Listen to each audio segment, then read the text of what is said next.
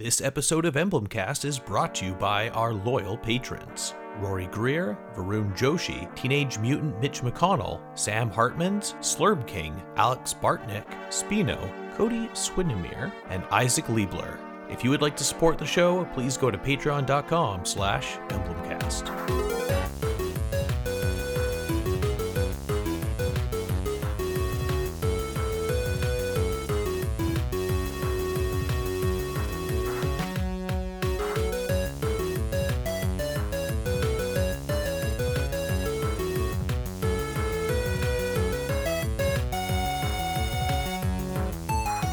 Hello, guys. Welcome back.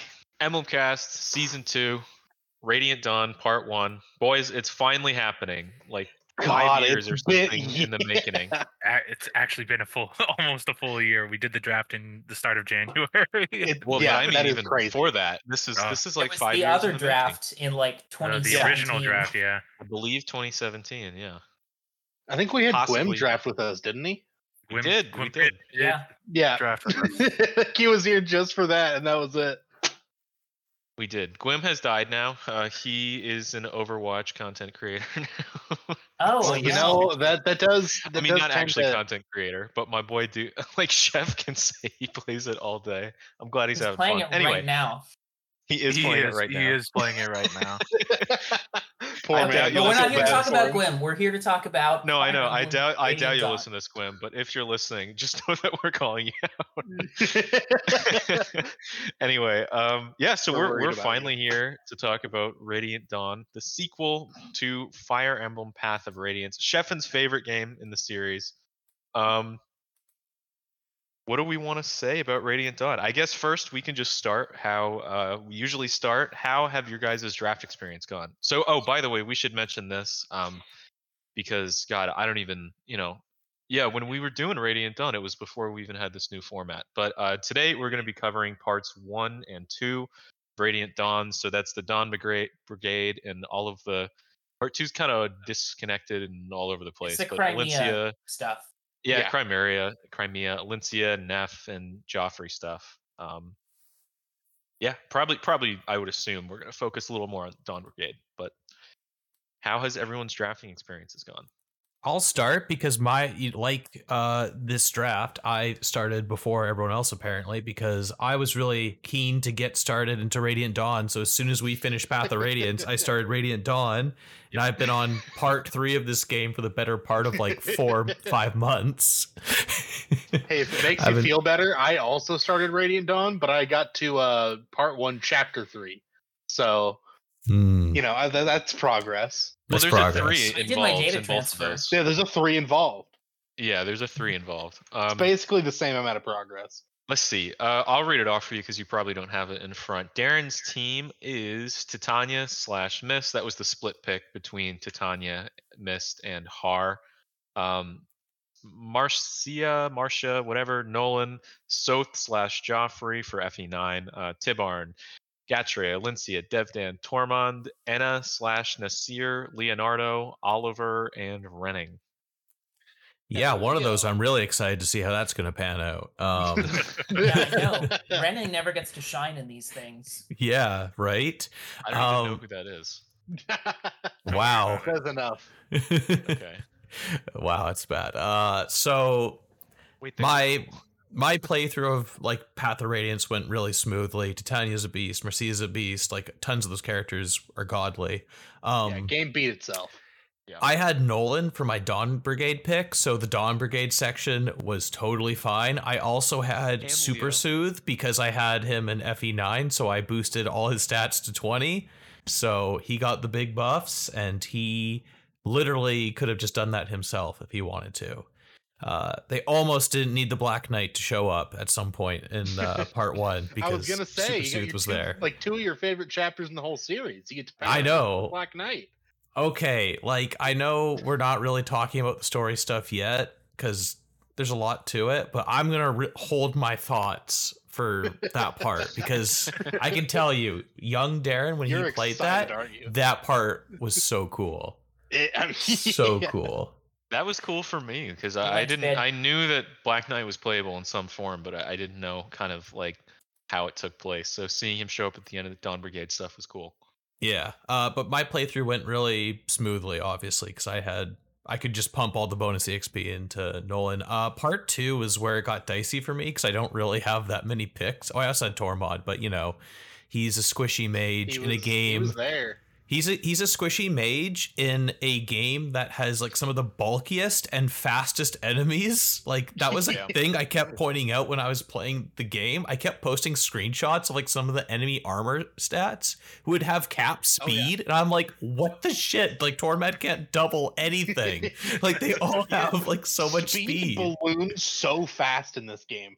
Like It get someone who's got like 15 speed, and you're like, oh hey, that's pretty good. And then you'll find a Murmur with like 19, and it's like, what the hell? This is five chapters into Like straight up, like by the end of the Dawn Brigade part, you're gonna face armor knights who have like 17 speed. Like it's It's ridiculous. It's- ridiculous. it's hilarious, but it's ridiculous. So Tormod didn't really get a chance to shine uh, so far.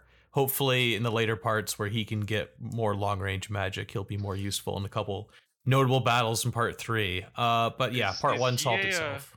Is he a knife sage or a staff sage? That's you're thinking E FE9. FE9. Yeah. They, they all use staves then. Yeah, Oh, they, do? realized Okay, their okay. mistake. Yeah, they realize why would They're like, "Wait, Why? why would we give the the one class that doesn't require strength a weapon that scales with strength? Yeah. Why would we do that? That doesn't make It any has sense. really bad might on its own. What what advantage does this bring? uh, That's the neat part. None. yeah, absolutely It's none. nice for garroting priests in that one chapter, but that's about it. True. Uh, for part two, with the Elincia and the uh, Cry- the Chi- Crimea, Cri- Chimera, whatever you want to say. Chimera. I've heard different ones already today. Uh, for that part, for part two, I didn't really have anyone drafted for it, so I was quite literally like, I had Marcia, who is that, but she's only available in like the first and last chapter of that. Yeah. yeah. Yeah. so I didn't get time to like train her up or really use her. Like she'll be helpful later on, but it was kind of brutal. Especially, thank God I maxed her strength in uh, Path of Radiance because her strength growth in Radiant Dawn is terrible, and she There's really needs it. Really- fallen. So, There's like, a lot yeah, of really disjointed growths like that in this game. Yeah. I So saw that Neff because I have Nephenee. I saw her strength growth. Maybe it's this low in Path to Radiance, but I saw her strength growth is only like 35, which kind of shocked me. It, I- it is, think it was it's bad, but 55. it's it was it's uh, in Path Radiance. it's Yeah, only 40 yeah. in Path of Radiance. Oh yeah. So it's Oh, it's worse, but not a lot worse. yeah, huh. It her just feels a lot worse. Are a lot better. It does Yeah. feel a lot worse. it feels a lot worse because the enemies are so bulky. They they have so much defense and HP. Like they are tanky enemies. That maybe Uh, starts with a steel great lance in this. Yeah, game. that doesn't help down. either. yeah, And so you have to can't try to go to the her speed. village to get a javelin. I don't think you can even buy stuff at that point, right? No, Yeah. no, you Yeah. get just for two one. You have just the steel great lance and, And- the javelin. Yeah, yeah. Just to wrap up the discussion of my draft, guys. Uh, yes. Literally I discovered that for 2 2, I needed to have the rules changed because I literally couldn't use anyone in that chapter. two two is a weird one. Yeah, so I, I- I so really Chef wish had to adjust the rules. Chef, what you should have done is made it so instead of undrafted unit, you should have just made Heather free. So, so then Darren. Literally would have like know if done that would count. nothing. It's technically completable. I don't Yeah. think it would be. Yeah. I, I It's made a couple of at knife uses. Yeah. And for people who are not familiar with what chap which happens in every chapter, that's the part where you're playing as Lucia and you're like the, the underground caves. Uh, originally, I think in our original rules, I only had access to her, and she could not do it by herself, unfortunately. So yeah, uh, that was it. Part two. You know, Elincia's Gambit is really challenging when all you have is uh, you know certain units who are really weak to crossbows. But uh, you know, it was it's still a fun defend chapter. I think it deserves the hype still, even kind of playing a botched version of it with our self-imposed rules. But yeah, I think it's still good. Uh, I'll let you guys talk about your drafts, and we'll talk about more of the nitty gritty as we go on.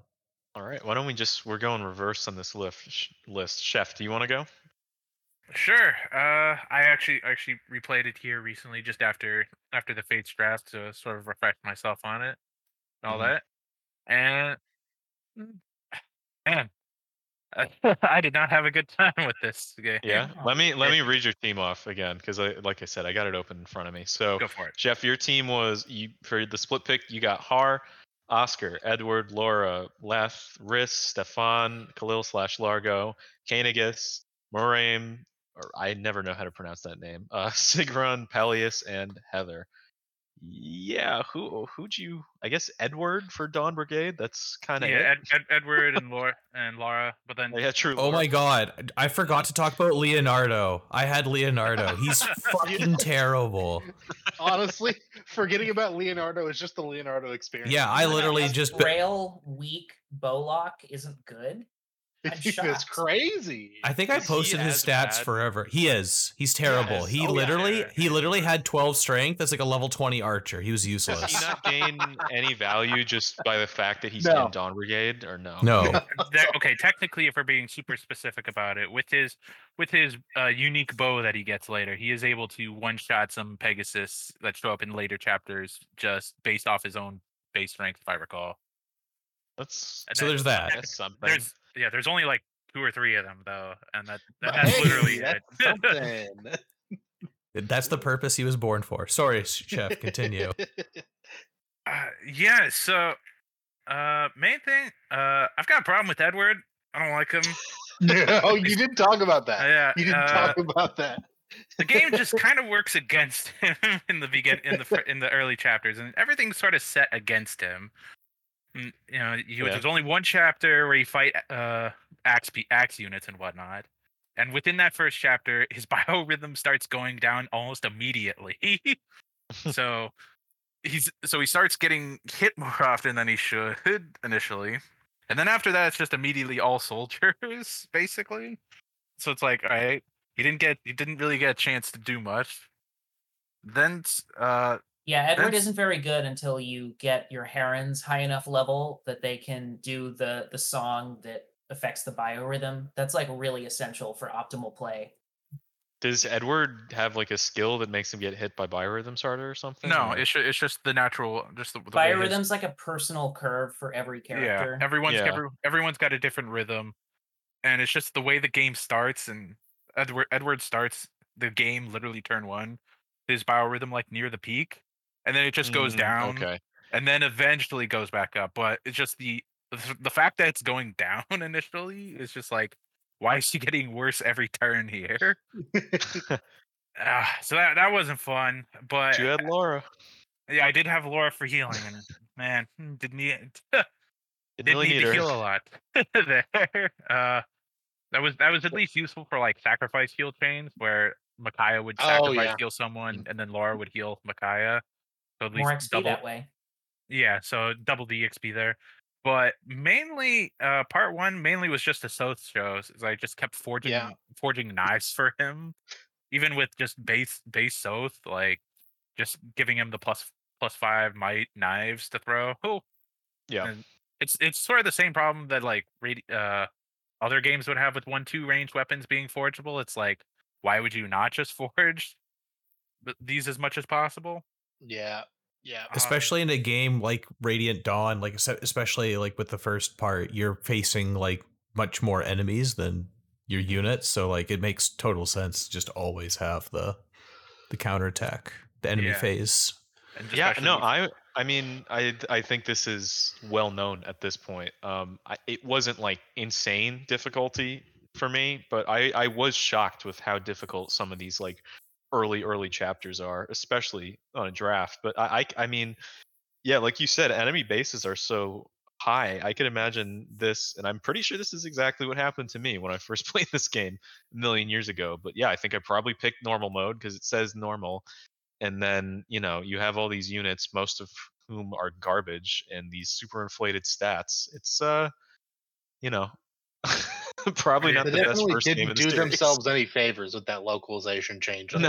Yeah, yeah, no, that's no. sort of like why why did you need to do that? i don't know But uh let's see. The only thing only other thing I've got to say about part one that sort of sort of miffed me uh is the stupid ti- the stupid hidden tiles.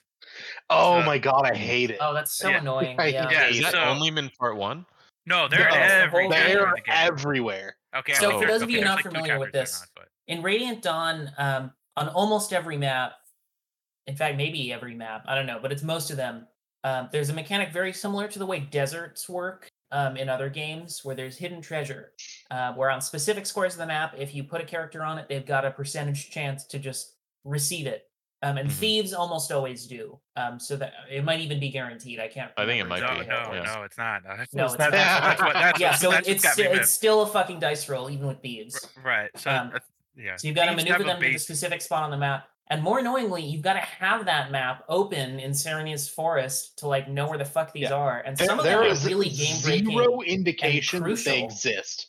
There's no indication at all. If you're just playing the game blind, you just randomly get items sometimes, and it's completely baffling. Yeah. And there's some stuff like uh, the Beast Foe scroll, the only one in existence that the Dawn Brigade really needs is a random hidden item that's out of your way that you have to go get and have to know exists. Yep. Yeah, it's ridiculous. Yeah, and the thieves have, I believe, it's a base eighty percent chance to grab an item that's hidden on a tile. However, That's so dumb. this Why wouldn't they this just make it a hundred? no, because this number is also affected by a biorhythm. Oh. You're, you get a I higher didn't even know for the- that. That's Yeah. messed up. So it's like. I spent th- I I spent three turns of so failing to get the beast scroll. Just, uh, I I I've even had to double happen check. I was like, "This is the spot, right?" Like, then just, I started kind of, "This is the spot," and no, he just failed it three times. So like, should why? we should we get this out of the way quick? I, I have a strong feeling we're all going to be in agreement here, but um, biorhythms, uh, neat mechanic. I think it's a cool idea, but in practice, it's no fun. It kinda- I don't think it's a good idea in theory. Fire Emblem It just- thrives on being able to readily know and easily access and calculate the, the actual numbers. Like that's the big advantage it has over Mhm. a lot of more like complicated tactics games. yeah, And when you've got a turn that slightly tweaks things just a little bit and it changes all the time, that's a real fucking problem. Like there's a lot of slight change stuff from like supports or like different weapons, but that that will be the same until you level up or until you change the thing itself. Firearm's changing every fucking turn for every unit. It's bad in concept. It's not a surprise that when implemented, it remains bad. We're just I- I mean it's more from- usually very minor in impact. I mean less from like yes, because I agree. When when you think about it like that, it's like yeah, no no shit, it doesn't work. But I think the idea of biorhythm is something like well, let's you know continue to personalize these units, make them a little bit more like people and realistic. Where sometimes they're going to be on, sometimes they're going to be off. I think that's like a cute idea, but it just it does not work out in gameplay. It would probably be a lot more impactful if a it was more visible than having to go to a particular screen. controllable. Yeah, or yeah. if there's things you can manipulate, like if you're ne- near your support, stuff like that, or if you're, I don't know, if he gets like really wounded, maybe that would lower it, or you Yeah. could do things to raise it, like if you beat an enemy higher level than you, et cetera, et cetera. Yeah, Yeah, but I it's mean, annoying. then, it should be way less granular. Like there Mhm. should be like two or three or maybe four different states so that you can easily remember all of them. You can Yeah. think about it instead of just having to check every time. Yeah, I believe I believe Mekkah put it best. It was like biorhythm. It's just impactful enough to screw to screw you over, but not impactful enough for you to take it into account every time. Yeah, Yeah, Yeah. Yep. yeah. You good way to notice when put it screws you, but you're not really gonna notice if it does anything good for you. Mhm. Right, because I mean that's that's like the same idea behind like the luck stat or skill. Like you'll never know like when having when you needed more luck or need or more skill, as opposed to like strength or speed. Like you'll you'll notice when you're like ah I'm one off of doubling or one off Yeah. of killing. Yeah. Or one off of Especially when all the surviving. enemies have inflated stats. That yeah that that's that's way easier to determine like okay I, I needed i needed one more but when it comes to like hit chances and whatnot you have no idea if one makes the difference because there's been times where you know people everyone has that 99% chance that miss where like okay yeah that misses Yeah, which there. Which by the way is why I find those stats underrated. Obviously, they're not as good as like strength, magic, speed, blah blah blah. But uh, you know, you you want to hit things to Yeah. do damage. but then So- but then you get into cases where it's like all right i missed an 87% chance does it an 80 88% chance does that hit is that like the difference there so one of those things Yeah, yeah. No, I, I like you said, it's it's less impactful uh, directly. Um, yeah. Anyway, is that anything else you want to say, or should we move Uh, on? for to uh, the only only other thing I got to say for part two, I just spent the time trying to raise uh Letha's strike strike rank and try to rig Mhm. Heather's strength growth. She's gonna need it. She's gonna need it because I, I kind of want her to s- to steal a bolting tome from one of the mages early in part three. She needs a- That's cool. She So needs is- a lot of strength for it. Is Heather's this ver- like this game's version of like Cath or something like the shitter thief that you get? Not- just like Not Well, as bad as Cath. They're It's all in different armies, so she's the thief you have in the chapters she's there for. Yeah, But I mean, she's in part three as well. she's in part three, but still t- only tied to Ike's army because Micaiah has Sothe's arm. Sothe. Micaiah, yeah, Yeah. Micaiah has Sothe for obvious reasons. Yeah. I mean, it'll, it'll- I mean, obviously, I, I won't be bringing Heather uh, to the tower in part four, but still, Mhm. You're not gonna bring Heather. To We the we should add a rule. Add a rule. All recruited characters must attend the tower. Okay. Don't worry. I'll bring I'll bring Mist. Rare. I'll bring Mist and, and Leonardo, and they'll just get cr- freaking Yamcha raided as soon as they show up. Nice. She's good in the tower. You can give her Alondite. That's true. yeah. I don't know if I'll get her sword skill that high, but you know, you know all Wait, the units she'll is- kill. Is Alondite not like locked to Black Knight? No, It's, you uh, just need to have double S and swords. yeah, That's hilarious. Yeah. Yeah, you can Uh, give Alondite to anyone after you beat him, Oh, that's amazing. and you should because it's a very good sword. Yeah, it's a Yeah. sword. Yeah. Yeah. The only other thing would be uh, I was able to get hard to promote uh, at the end of uh, 2E, so I'm going into part three with a promoted Haar. Easy, Nice. easy clap. Yeah, Wow. Very cool. Haar's amazing. He is. He is. Alright, Uh, alright. all right. Keegan, Yo, how was your draft? uh, it went pretty well. I mean, I guess I shouldn't be surprised that part one was pretty smooth when I had Jill. Like my part one team is actually pretty good because I had Yeah. Jill and Volug, and honestly, those two and Sothe were enough for basically everything. Turns out, uh, Jill with transfers and then giving her like the energy drop and the uh the Seraph robe that I think you get right when you get her. Dragon Uh, She has quite. Doesn't she have a much lower strength growth in this game than she does in uh, Path of Radiance? If you- I, That's she why might, Transfers are super crucial. yeah, Yeah. transfers Yeah. are very nice for her. I- and then you yeah, get the like that would drop buff her just give it straight to her. considerably. Yeah, I mean, with transfers and that, her base strength went up plus four points. Let me look at what it, it's normally base 11, and then mine had 15 and Yeah. 17 speed. So, you know, made a pretty big difference in helping her snowball pretty hard. I think at the end of the part one, she was like a level five Draco Knight, if I remember right. Five or Hmm. six. I think it was five. Um, well, yeah, she uh hard carried straight up. Uh, I I was hoping for Vo- for Volug, he was there were a lot of times where like I, I could have sworn he had like better avoid, but that dude is a magnet for getting hit by shit. I had I think if any unit like dying screwed me over, it was Volug like every time. He takes a lot of damage too. I've noticed. Like when he he, gets hit, he has a lot yeah. of HP, but he takes a lot of I damage. I, I kind of had thought that he was bulkier, but the stats that you lose from the half shift are kind of substantial because he has mm-hmm. like base like nine or I think eight or nine defense, which would be like 18 if he was normally shifted, which would be pl- plenty good for part one, but he's half shifted, so he only has like 14 defense or something like that. So Yeah. I To to be fair, head he was you're bulkier. you're fighting against the racist, so it makes sense they would bully him. yeah, they, yeah, they do. him. They do. They did uh, discriminate against the the Laguz. It does happen, you know. Yeah. Um, but yeah, part one went pretty smoothly. Um, I think I got Volug to like halfway through S on strike, so I'll have no problem getting him to double S. I think in a reasonable amount of time, and he will be so much better in part three once I can get Wild Heart off of him, and he can actually use all of his stats. And, yeah, Um, there's a fun thing. part- There's a fun thing you can do with Volug in part three is you give him the Beast Foe scroll and then have him Ooh. untran- untransformed when he fights the when he fights the Laguz. I like that. I love and that. he'll just he'll just gain a metric crap ton of experience. I might even do that And that's honestly. that's like the because best I, way to power level. What you, you just Yeah. you just punch them and give yeah, them. you- 'cause no, you it's can- kick, you he uh, kickboxes. Uh, There's a yeah you gain um reduced uh exp or you just gain more when you're not shifted so Oh, really? yeah Yeah. Yeah. So So- if you're if you do like power the, level Laguz involve them being untransformed. Like Vola Yeah, in and part just- three or uh, Nealuchi in part two, you can have Yeah. them. Uh, yeah, you, you just sort of run into the issue of you just run sort of the issue of most uh most of the most of the beasts having terrible stats untransformed. It's only it's only Yeah. really like the tigers that can yeah, really go like full toe to toe untransformed. which is something I could do with uh, Mordecai, who I do have. Yeah. Laguz seem frustrating to use in this game. Uh, we'll- I we'll- like we'll- them we'll- better we'll than that. Radiant Dawn, but we can talk about it more later. Uh, Part two, part two wasn't too bad. I I actually had a lot of picks that you somewhat have Astrid. intentionally and unintentionally have. Let's okay, okay. You said it. I'm gonna talk about it.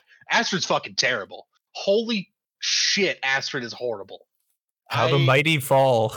Yep. yeah, she's like, I mean, she might be like the worst of the paladins, but like the worst of the best units in the game is still really freaking good. But my god, she is absolutely horrible in this game. Why? Even with even with Just her bases? base, her bases are terrible, dude. Is she Even- still a Paragon? uh, she does yeah, still have that's amazing. Paragon. Trust me, it doesn't help. um, I I think I got her from level two to level six in the one chapter she was in, but I had to work at it though. Um, even with even with transfers, she has like base 15 strength, even with a strength cap transfer, and she is bow locked still. She because she doesn't get her uh, lances, I think, until uh, she promotes again. And she was horrible. I am not looking forward to using her at all. I I knew she wasn't good, but I didn't know she was that not good. But um, let me think. Uh, two two. Um, I had Mordecai and Nealuchi for that, so that wasn't a big deal. I also straight up forgot I had Lucia for that chapter. Nice. I I went into it. I had, didn't look at my draft team, and I was like, "Oh yeah, two two's weird. Wonder who I have." And I looked and I saw I had Mordecai and Nealuchi. I was like, "Oh, cool. It should be fine. Shouldn't be a big deal." And I was like, "Oh, it would be cool to have Lucia like just for this chapter. 'cause She's kind of broken right now." And I didn't even bother to look at my team until after I beat it, and I was checking it again for something in like two three, I think, to see who I had. And I was like, "Oh shit, I could have used her." why why is she didn't. considered bad? Because she seems solid in two She, two. uh, that's availability. literally it. That's yeah, only that's she's the really only good in two two, but she gets turbo scammed by availability. What does she like not come back until part four or something? Late, late. Yeah, literally. Yeah, and uh, Pretty much. she's still like a, a sword master. Yeah, yeah. Her not, stats like, do not change. Yeah, so it, it's gonna be rough when she comes back. just bank up that BXB. I'm probably gonna have to. but uh, yeah, straight up forgot I had Lucia. I did accidentally let her block stuff, so I I cheated but didn't really cheat with Lucia. When so, undrafted units are force deployed, it's really hard to not cheat. yeah, Yeah. that on some of chapter I was like, I was like, all right, someone's gonna take a hit somewhere. I might as well at least have it be someone who's not gonna die. And then I realized after the fact that I was actually just using Lucia properly, and I didn't cheat, even though I totally intended to cheat. But yeah, I was um, going to mention that chapter. That more than any other chapter I played. It's a was one really- where it's like with it with a draft rule set, it's near impossible to not cheat Yeah. a little bit. Yeah. Yeah, Especially a when you have like no one. characters you can use for that Yeah, chapter. If, if it's a chapter you didn't prepare for in any way, it's really annoying because you can and I just were- have nobody. Hustler and I were talking about this. At least, you know, I, this this is my first time seriously playing this game, so maybe it's different part three and stuff. But at least in part one and two, there's a ton of force deployed. So we just kind of went with the, you know, unwritten rule. But it's like, look, we're not oh, gonna uh, we're not gonna like use units that aren't you know force deployed. But if force deployed units, uh, you know, if they get a kill, they get a kill. Not yeah, that like, that describes um, something. what was it one seven whatever the swamp chapter is in a nutshell. oh my god, Yeah. that I that couldn't- one, yeah. I could not beat that swamp chapter without 'cause you need- um, Yeah, I didn't realize you need to leave all the villagers alive, or else you fail. Yeah, I tried to do that, and then a Draco Knight came in, and I couldn't do anything about it because they don't let me use Jill for some reason, which Yeah. was rude as hell. But uh, yeah, I uh, I accidentally left Nailah and Tormod and range of some stuff on that chapter. I, I wasn't using them. I wasn't using them. They just happened to be there. But I uh, tried to like I didn't need Tormod because I had Nailah, so like that map wasn't hard, but I still could Yeah. not get Tormod out of the way in time. no, you can't. Yeah. That chapter I is was just really trying my hardest. Yeah. It's kind of crazy because actually, in in my playthrough, we'll get to it. But like, I just accidentally gave Haar like a forged axe, and you know, just like accidentally gave him BXP and stuff. An It, it worked out. Speaking of Haar, that man's busted. Yep. Uh, True. I, I, I, chef mentioned that he got his uh, fully promoted. I didn't quite get there because I had to give BEXP to Astrid because she's dumb and stupid. But he is like level 19 with like five or Oh, six stats capped. So he's basically promoted. Uh, It's just a formality at that point. And uh, I mean, 2E seems like it would be a hard map if I actually had to play it, but Haar's a god, so I didn't. Mhm. I just skipped it. Well, But yeah, I mean that's that's about that's about all I got. I think for my draft. you guys, you guys take Haar. Well, Darren and I will be, you know, we'll we'll be the ones winning in the end because we have Mist. no, Yeah. no, Truly the biggest the biggest the real dub, the real Yeah. dub. we got two Mist units. You got one. How does that feel? My one To be like fair, 10, to be fair, not to spoil some talk of part three, but like Mhm. Titania is like immortal on my Yeah, she's really good my still. I think. yeah, she's still Yeah, like absolutely. crazy good. Like I got her Yeah. to be the gold knight like instantly. I think people forgot especially to with mention to transfers. Titania that uh that her that horses were nerfed in this game from Path of Radiance. I don't think How? she got that memo. No. They're Lowered, lowered BST. yeah, Oh, okay. Basically. their stats are Lower lower, their caps caps are are lower. lower. There's also more maps where their movement uh, is an issue. Yeah. Yeah. Whatever. Who cares? Like Yeah, El yeah, Swampo yeah, that we Titania- talked about. Titania, yeah, Titania the- did not get that memo at all, Yeah. Or Haar. or her. Uh, I guess I can go because I've been Yeah. talking a little bit about my. I, I also just want Um, to point out for alright, people that don't know, Haar in this game has a 70% strength growth. I just want people Yeah, to it's know. gross. It's It's that gross. high. it's that Yeah. high. Haar That is is busted, fucking dude. Also, his skill for some reason. His skill's also doesn't- 70% growth. He doesn't have FE6 Carol growth, so I don't know why I'd care about Haar. He's kind of pretty pretty bad. But um, so my team was uh, I did Titania Mist. I think I don't even remember. It was so long ago. I think it was to try and help out in Path of Radiance, which I didn't even probably realistically like, half really of? need. No, I played like two thirds of it. uh, but yeah, I did Titania Mist. Um, so I got my boy Boyd, Aran, Nephenee, Makalov, Mia, Janaff, Tauroneo, Ranulf, Bastian, Sanaki, Rolf, and Kyza. So it was my boy Aran. Uh, he pretty much, you know, besides like Sothe Micaiah, um, he yeah was pretty much my solo Don Brigade character, and Aran, Aran is okay. He's he Yeah. is aggressively okay. That is the takeaway you get. But you know, in the Dawn Brigade, being okay is pretty good. It, that is Yeah. the standards. He's much my better my than thing Leonardo. was Hustler was hanging out with me while while I played I don't know about half a Dawn Brigade something like that. Um, and my Aran got speed screwed. Uh, he The was speed like Yeah, sucks. that's- yeah, yeah, it's that's it sucks ass, but but he um he He he, like kind of four caught up. below his averages. Yeah, he caught up by the end end of the game, but yeah, he was at like 11 speed throughout like most of the most of that. Which I mean, he probably wasn't going to be outspeeding anything to begin with, but it was still frustrating. Um, yeah, he's he's like he's fine. He's basically an armor knight with one more move, and not as good, but uh, Yeah. Who else? he will get have? the job done. He'll get the job done. My honorary uh, unit was Volug because he's like I didn't realize he's fo- force deployed, and I think once you recruit him, he's force deployed throughout the rest, right? Yes, he's force deployed in all of part one.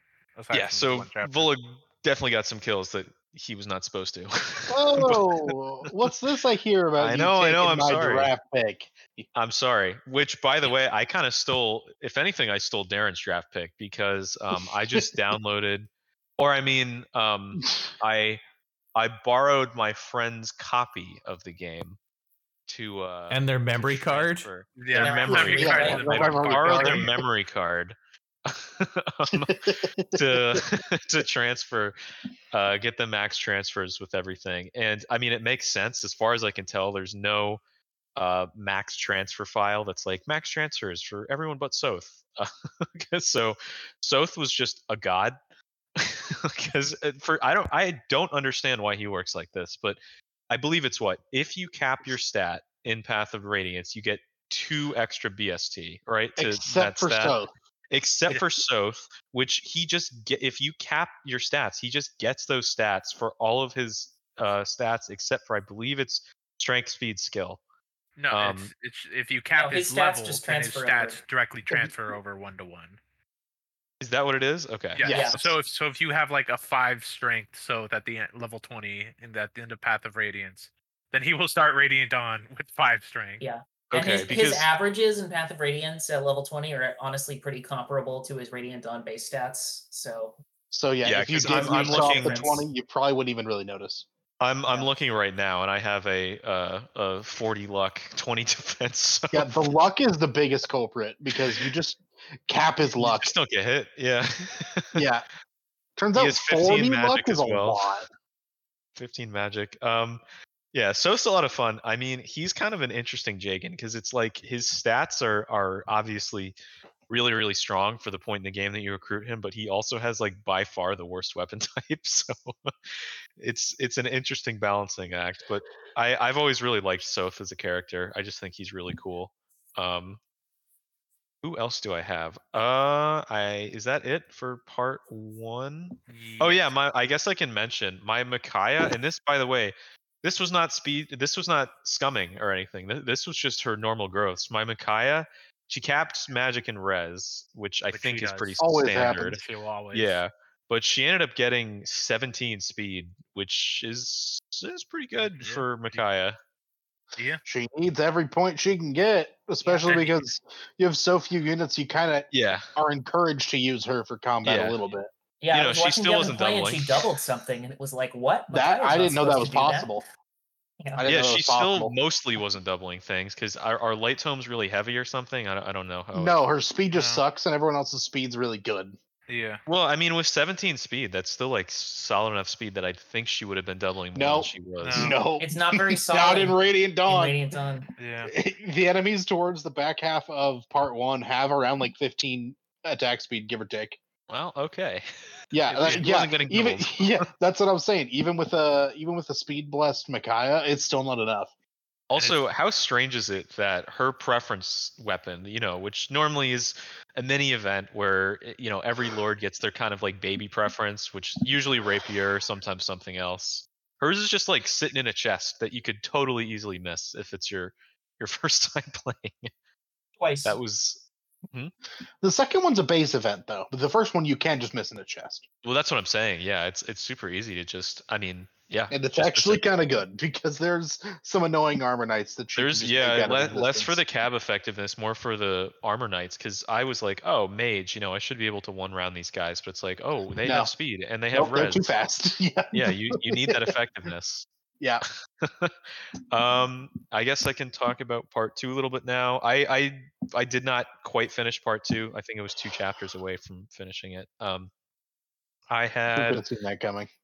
Let's see, I had Nephenee. Nephenee was the only one that I really used. I don't know. I mean, part two. I don't even really know what you say about part two. Part two is a little weird from a gameplay perspective. Yeah, it's kind of just like stuff happening. It's very strange to me that in one chapter, Nephenee is technically like your commander. Um, Yep. It's even weirder that Brom is for that same chapter. Yeah. yeah, very true. But I don't know. Neff's good.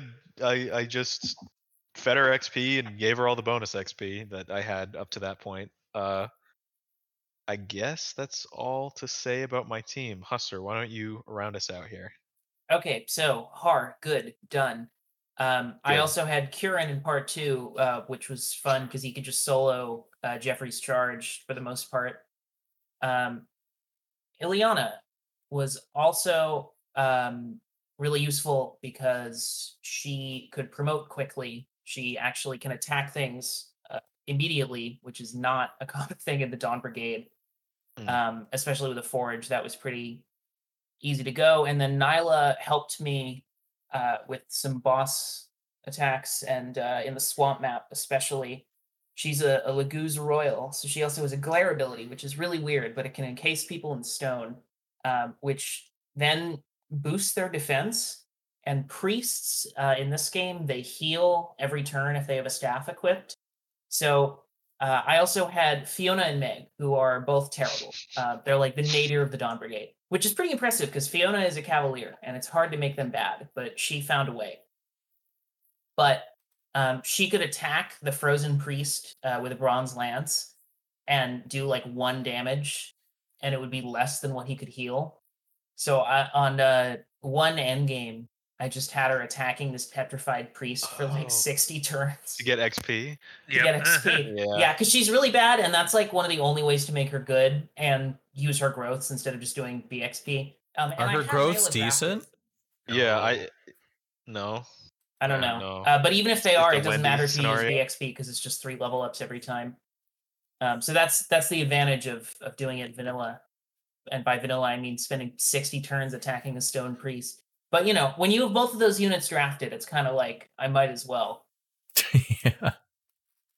Um, and Meg, I just babied the normal Fire Emblem way. I don't know why. I didn't have a lot of units that were drafted at early in part one, so she was just kind of going through. Uh, but you know, mostly my team held up pretty well. It was uh, it was a bit of a struggle until I got Zihark, but then Zihark made the rest of part one very smooth, very nice, very neat, He's and cool. very easy. Oh yeah, and then. Vika was there too. Um, she has like three more playable chapters in the game. Yeah, yeah, that was it. Did you have some like cap strength for uh, Zihark to go into yeah, yeah, this he had game with? transfers. I was Yeah. very, I was very fixated on that because I knew when I was playing Path of Radiance that he was going to be my keystone character for the Dawn Brigade. Mm. And yeah, wow, am I glad I did. He would he could double everything. He one shot everything. Um, he was bulky enough with dodge that nothing really threatened him. It was pretty breezy. And you get that sweet, sweet Zihark uh, Meg uh, support. Oh, is that Oh, right? He's yeah. got a good support type. No, it's just that story wise, apparently she she was promised to be married to him. Oh yeah, I forgot about Oh. that. Yeah, that, Yeah, that was a in base conversation. that's that's Yeah. all I was referencing. That's really funny. Yeah, All right. Brom is, uh, a, is a slave to the patriarchy. so, should we get into more, I guess, nitty gritty gameplay stuff here a little bit? Because the one thing I want to talk about, I'm not super up to date on, you know, general Radiant Dawn discourse, but immediately the most frustrating thing about this game to me, which is also what sets it apart, is all the deployment stuff is is messy and weird. I don't know if I like it. It's a lot less weird on subsequent playthroughs, but it doesn't always feel very fair on your first one. Um, and In that, particular for a draft as well. in particular for a draft, yeah. Sorry, it puts the strategy for when you're doing the drafting more than almost any other Yeah. because you've got to cover so many bases. Um, and that Yeah, makes the I was nitty gritty just- of the rules, like which chapters have free units and which ones they are, and stuff like that, also more important than it usually is. It's not a Mhm. great fit for a draft, but it's a unique kind of draft, and especially with the Altelius thing, I think it's kind of fun to plan it out. It's sure especially fun to get those those uh caps carry over. Yeah, that's definitely. It makes like, that when you- investment worthwhile. when you get to a map that you know is normally really hard, but like you actually have a grid drafted unit to solo it, that feels really good. It's validating all of the prep that you did planning the route out. I also don't know because part of this is weird because the way we the order we did the drafts, we did our fate stuff before returning to Tellius with Radiant Dawn. Like we did Path of Radiance and we did Fates, then that's been the general flow of it. But I don't know. I know Sheffin will disagree with me heavily because he is a big Fates fanboy. Uh, but I found Radiant Dawn even after playing Fates, just going up and playing a little bit, a little bit of uh, Part Three. I found this game remarkably refreshing after playing. I know this past year, like we did both Awakening and Fates, and it just feels like Yeah, a we were lot. We 3DS. yeah, we did a lot of that 3DS era, and I'm kind of happy to be away from that for right now. I was getting kind of sick of it, Mhm. Yeah, me too. and I and I also really, to like Radiant Dawn's credit, I really like the objective variety in a lot of the maps and how like the different goals like make you play and plan a bit differently. I Although- I was talking to Devin about this. Uh, Radiant Dawn, I believe it's the only in the series. It has height mechanics, so you have ledges um, that take more move to climb up, and you can attack at range uh, from above or below, and you get very substantial uh, bonuses and penalties to hit and avoid when you do that. Um, It turns out so- having the high ground is uh, very having the advantageous. high ground's really cool. And I think it's got amazing like Fire Emblem is usually medieval fantasy. A big part of medieval fantasy and even history is is about sieges, it's about castles. Like that's where most of the fighting was. Uh, Mhm. You know, stuff on the open field was just kind of in between sieges. And this game, more than any other, like you're actually storming that castle, and it's actually harder because they have the high ground. And alternatively, when you're defending, they can throw genealogy sized waves of stat inflated enemies at you, and you actually have a chance because you have the high ground, but you've got to plan it out who sits where, how much can they survive. Um, I think, you know, this game doesn't have the best defense map in the series because Conquest has that locked in, but I think it's got one of the best sets of defense maps. Um, even with the couple that you can cheese, it matters a lot more than in most others, and it's not tedious. I think Elincia's Gambit pretty much goes toe to toe with that particular chapter of Conquest. I, I tell think it holds up to ten. really if you well. play it and don't just one shot it with Yes, hard. yes. That's kind of Which, the which to be heel. fair, I didn't have the option to do, so I had Well, to. I had to play it. There's all that's that's that's more of the draft limitation though. Yeah, There's always Yeah. option but but I think if you're going through and you don't really know, like you'll still play this like a normal Fire Emblem game. Like Oh, you'll probably 100%, turtle, and you probably will see all the crossbowmen and go, "I'm not sending my flyer out there. They're all gonna get guaranteed like 40 damage on them." Uh. Mhm. And then then you realize, oh wait, Haar is technically not a flyer. Oh wait, Yeah. Haar's a god. He can do anything. Yeah. Oh Wait, wait, he's Haar not doesn't flyer? care. no, No. he's a Not in wyvern. this game. Wyverns and fire, yeah, the effectiveness is different. So Are he's you weak serious? to thunder magic Yeah. instead of wind magic, yeah, and he's they're weak only weak to thunder not to magic. bows. Yeah. What? It is. What? It is one part of many that makes Haar so broken. It's- Yeah, it's literally like, wait, why? It's, yeah, they it's looked like at they were Wyverns and Path of Radiance and were like, man, these guys really need a buff. They're struggling. And also, they Yeah. nerfed Thunder Magic hit rate like a lot in this game. Yeah. So Thunder Magic kind of just sucks. What's the best magic then? Pretty sure it's fire. Fire. Okay. Probably fire. Although Well, I feel like first- magic that's I feel like magic in this game is kind of weird because there's a lot of enemies with high resistance. Yeah. Like Yeah. particularly I've once you get to like part 4. I mean, it kind of works because around when your mages start to fall off, then they start getting higher staff rank, and you can just Yeah. use them for that. From what I've heard, Tellius is is kind of infamous for magic being maybe the worst it is in the series. Just in particular because like strength is so good because it's tied with uh like weight and everything like that. Um, axes being so strong. Well, it was good. It was good in. It was still good in Path of Radiance, is the thing. Yeah. You know, Soren, Soren and Ilyana are still good, and Tormod, uh, Tormod and uh, Calill have have their niches and whatnot. But then you get here, and it's like, yeah, they can only the go thing- so far. Yeah, the thing is as soon as you throw a mage to the field, they get slaughtered because the enemies Yeah. are so bulky and hit so hard and they're not going to dodge. Phase mage Yeah. just like killing everything and dodging everything don't really work here. very- They're good in those hallway maps where they can hide behind someone. But yeah, Or they can use those you ledges. just th- true and those ledges. You can't just throw them into a horde and have them like only have like a fifteen percent hit rate and just kill everything. Doesn't really work as well. Which is weird Ma- mages have always been like one of my favorite units unit types to use in the series. So sad, Yeah. but but they, they they they specifically go against that. But then there's like, then they don't do anything to do anything about like the hand axe and Yeah. javelin. so you're like, all right, Whereas, well, I'll just throw a hand axe instead, and then that will. Eh, yeah, get the forged hand axes going and javelins, and it's like, all right, well, here's here's Here's magic. phase. f- Yeah, What about the better wind magic, like, practically solo every chapter he's available in. Yeah. yeah. What about the uh-huh. wind edge? Yeah. Imagine imagine spending your entire life learning the arcane arts only for a guy with a really good looking axe to be way better than you will ever be. Yeah. This Wind dude with is a nice with too, a uh, pink if throwing Navy axe, diehard. just With to the pink throwing axe called like annihilates butthole destroyer or something. Uh, yeah. I also want to shout out the improved visual design in this game, like just in terms of like the 3D models and assets. Like Path of Oh, yeah. Radiance is very plain looking, and this game kind of spices it up. And in terms of like just the actual like map assets, they're a lot more detailed and have more going on. It's like some of those fort chapters. Like you see this in part two, especially like with uh, Geoffrey's charge and Elincia's gambit. Like you get to see how like the map is way more detailed and it's like more clutter and how there's like that more detail adds to like the actual design. Like the tunnel, you have to have your units, the cavalry run up to support you in Elincia's gambit and having all the elevation. Whereas you don't really have that in the other Yeah. 3D games. and they do a good job. Like there's a lot more detail, but it never gets so cluttered that you have trouble making out stuff for gameplay. It doesn't get confusing. Like, is that background? Yeah. I don't like the portraits as much. Um, they changed a lot of them to have like scary red demon eyes for some reason. I don't really get that. Um, I but- yeah, I, I don't mind the art style shift, but it's something with the, some of the portraits they just look off.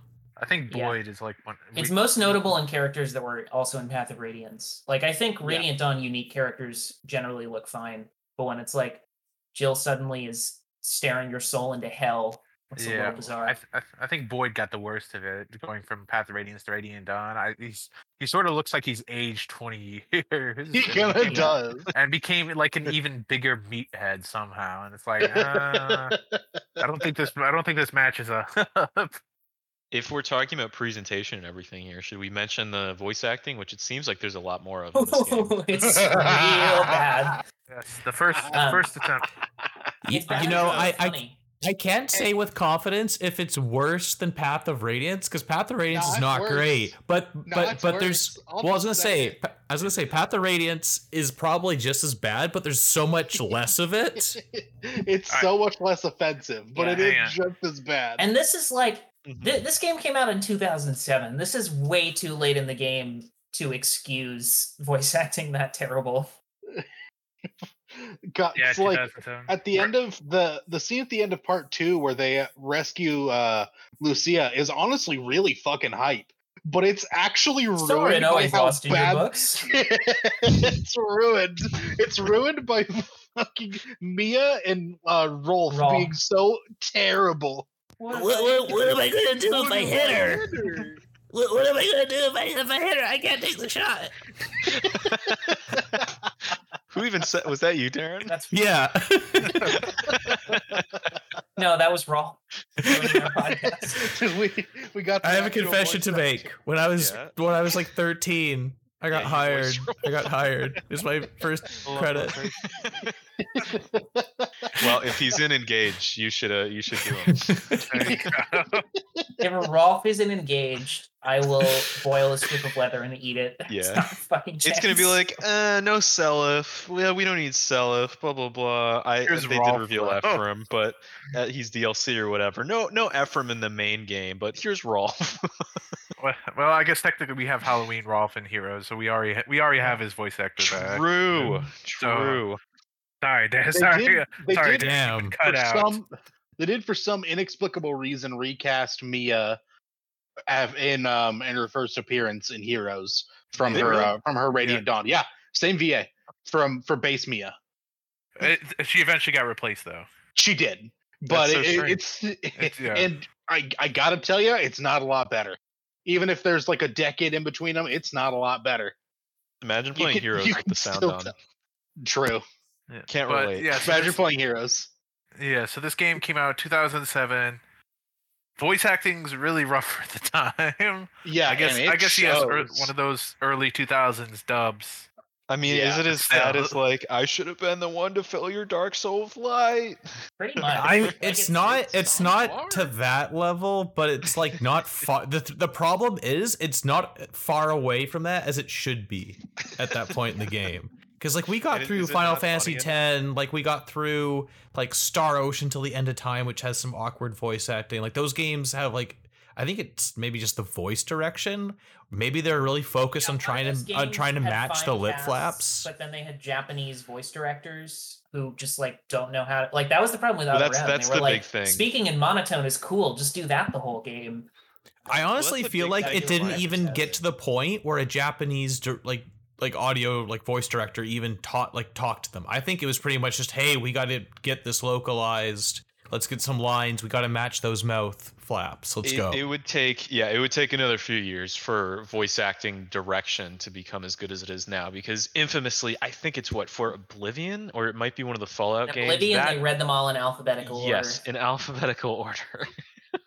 Which is Just- one of the Okay, just- and it was like four guys for hundreds of characters. Yeah, and, and it's like no shit. The the voice acting is gonna sound weird and stilted. None of what they're like the lines they're saying even like connect to one another. They they don't even know what the hell they're talking about. Like yeah, it's gonna be Yeah. weird. This was probably just you know treehouse or whatever at the time. I think it's a, a product of its of its time. And we I, I I I can you know what when it gets to voice acting of this tier, I, I'm I'm so down for it. I do think that it reaches the point where it's funny. It does. Well, it does. It definitely does.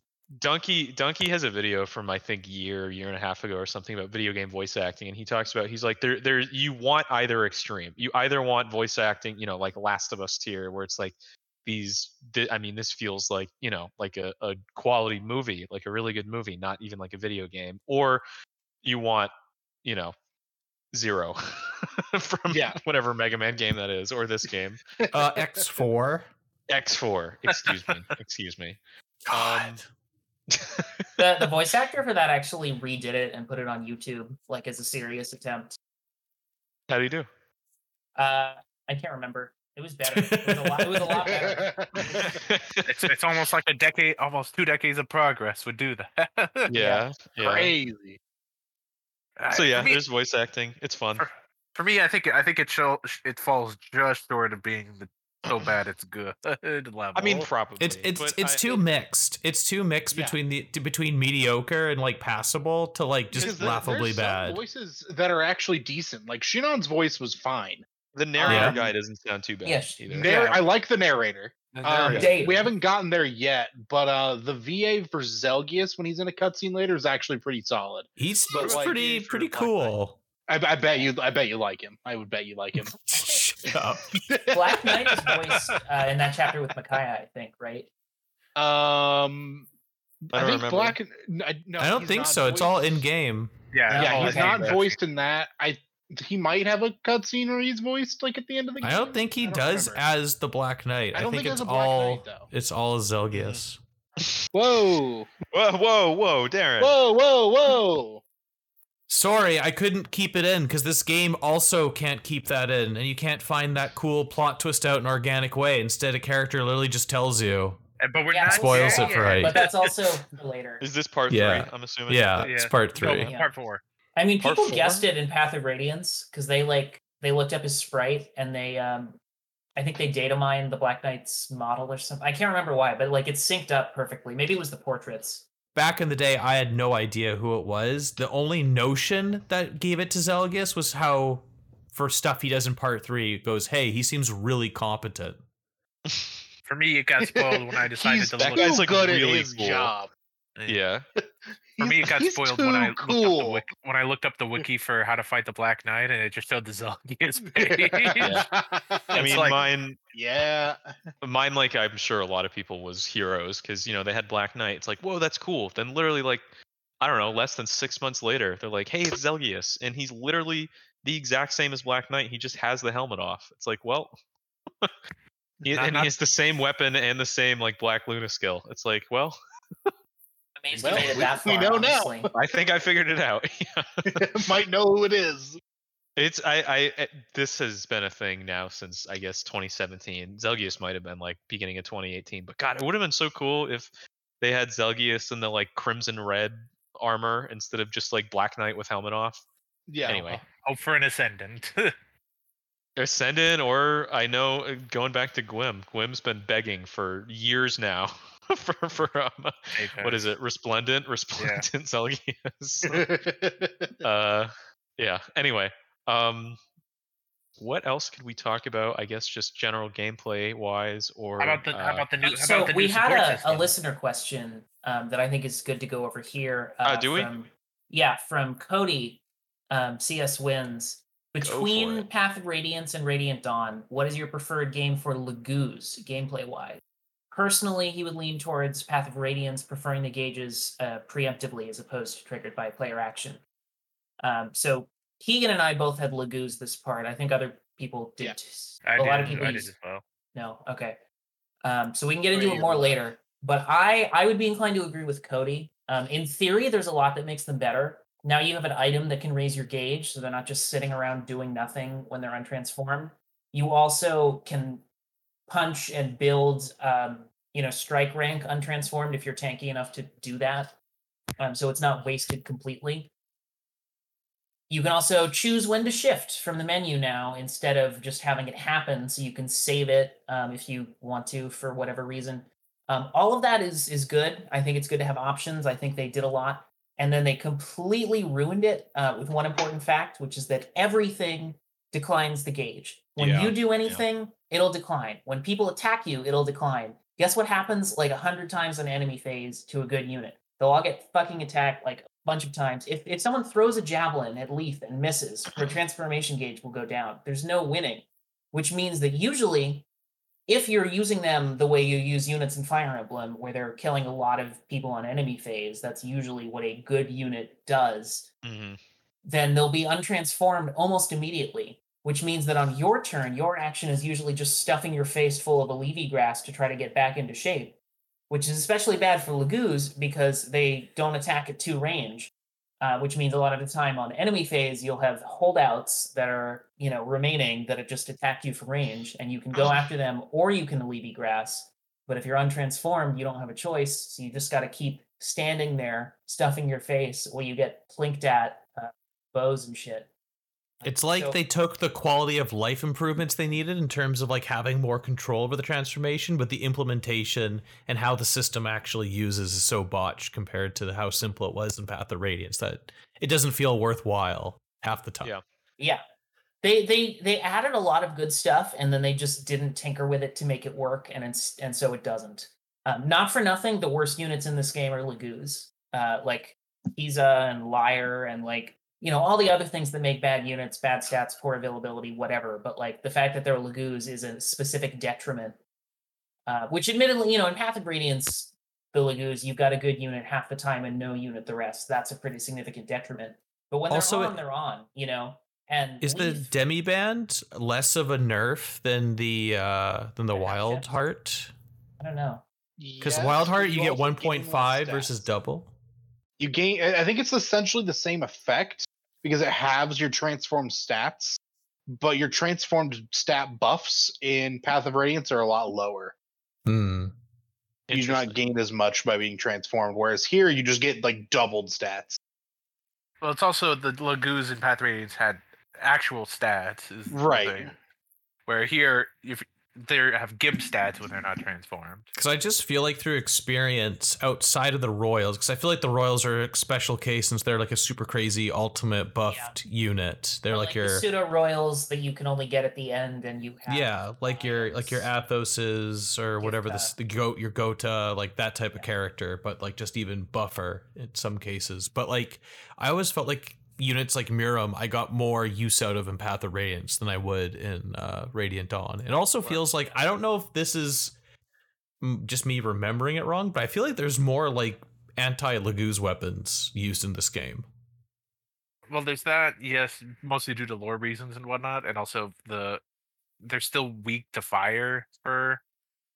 Well, the majority of Laguz are weak to fire tomes, which is Yeah. Oh, really? pretty. Which yeah, which Yeah, is it's never- All common. beasts. Yeah. The, all the beasts are weak to fire. The hawks are weak to wind, and then the few dragons you get are weak to thunder. Hmm. So like sort sort of explains. Cool the game popu- told you that. yeah cool the game but it's also like fire is one of the most common and you also have the beasts are also the most common Laguz you get Yeah, So you have it's a like- ton of beast Laguz. yeah and none of them have two range, so you can't even hit back. Well technically there is a skill where they can they can, there's a skill percent chance where they can retaliate but it's very inconsistent And I think only the beasts can get it too, if I remember correctly. So the, yeah the hawks and your raven are kind of screwed. Yeah. Yeah. There's some, something else important to note is the transformation gauge in Radiant Dawn is it it goes down differently for each depending on what Yes. animal you are. Yeah. So like cat cats Really? gets yeah, cats get Huh. screwed over the most. So every battle they lose four to their gauge. And the Oof. gauge is like 30, I believe, right? yes, it's 30. Yeah, so they they lose they lose four per per battle. So like in Hustler's example of dodging a javelin, you know, that's minus four. That's that's what a six or that's almost almost an eighth of your gauge just gone just from d- dodging once Yeah. one combat. Meanwhile, meanwhile, tigers, the, uh, the other most common, they only they only get minus three per battle. which- yeah, so it, it that- does help uh, characters like Mordecai and more quite a bit because they can stay shapeshifted a lot longer. Right, and adding on to that, it's because olive grass is always, or Olivi grass is always plus fifteen. So once once you're able to get transformed, you can st- uh, you can stay transformed somewhat easily just by chugging olive grass every turn. It's Yeah. just cats cats run into the problem of where then they get into too much combat, where Yeah. they can't where they can't, They uh, can't use the keep levy up. grass to stay to stay transformed. I uh, And, I and again, with buffed enemies, they will probably murder your untransformed Laguz. Well, I use used yeah. left on my um uh what is it two two chapter uh the one with uh Lucia, and yeah I I used her as my undrafted unit for that because we all get one free undrafted unit. Thank you, Darren. And uh yeah I I immediately ran into that problem because I was like wow her combat's really good, but then I would like use the Laguz Stone and then you know there's a lot of enemies on that chapter. She'd you know kill like four of them in any enemy phase, and then she'd be either you know finished with her transformation or very close to it and it was it was frustrating i think i used all three beast stones or Yeah. Laguz stones Yeah, you, yeah, cats especially will just burn right through yeah through all yeah. that stuff. Yeah, Yeah. Yeah. Ti- tigers And have you've got to spend your turn using it instead of attacking. yes Right. exactly it's it's a real shame because Laguz are such a cool concept uh and i don't know it's it's a little bit botched i i wish Laguz in like I wish they could return to them in some way because having beast units that it's not just like it's the bunny guys in Awakening and they're wolves now in uh, Fates or also foxes, but having them be their own sort of distinct classes where it's like you got flyers, you got sort of fighter esque archetypes in the, the the tigers, more swordmaster types in the um the cats like laugh. It's it's really cool and it's fun. Uh, but yeah, they're just uh they Yeah. go from being strong units like what, like a third of the time maybe to semi unusable when they're untransformed. They I do mean, it have. really they do- depends on the map because, like, Path of Radiance Leaf, you know, you can beat a lot of maps before she has to Because she because her again. gauge started full, right? I think. Right. Yeah, exactly. you But, always like start Mordecai, you've got to wait for him to work. Um, I mean, he you have smite, so you can do a lot with him before that, but still,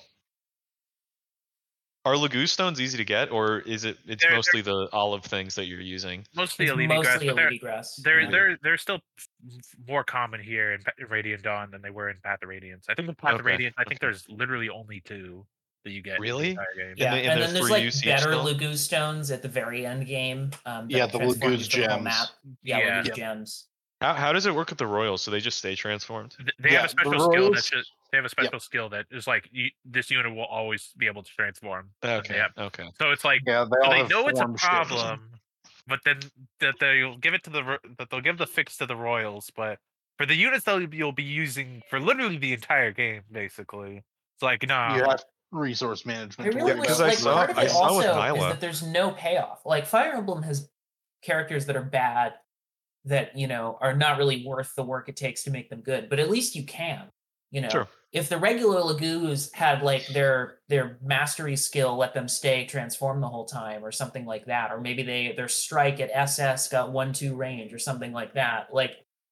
Would it be worth suffering through to get them there? Maybe not, but at least you could if you wanted to have them and have them be good but there's nothing like that.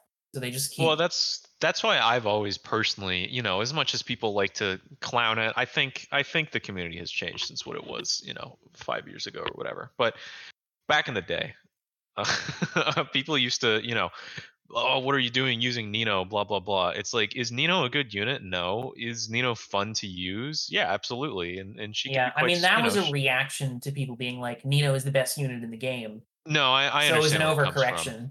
You know. Exactly, but but like like you're saying, like the est archetype units, as are they worth the effort? Probably not in most cases, but they're still fun to use, and you, you can make them really strong if you put in the work. Um, Laguz, yeah, that's that's just not really something that you you can do. Unfortunately, they because fall of the more into the. Wendy archetype. And some, Yes. something something else I want to add. Not as the- bad, but The Laguz Stone Plus that you know that you can find that gives you uh permanent transformation for a map. That Mhm. stone It's also a hidden tile desert item. Yo, Oh, well, I know what I'm looking for because I have a ton of Uh, well, technically, there's It- two. Uh, what? Who, who's the who's the Lion King's Caineghis' second hand Giffca, guy? Giffca joins with one. Yeah, he joins with one, but then the other one, it's a hidden it's a hidden tile. I think it's actually underneath the boss of that map, so you have to kill the boss and then step on the tile. Or Which- shove which them. royal? Or Really shove. irritating. But yeah, you you have no royals, Devin. So sorry. Uh, Sucks to suck. please, please don't disrespect my girl Kyza like that, or my guy Kyza like that. All right.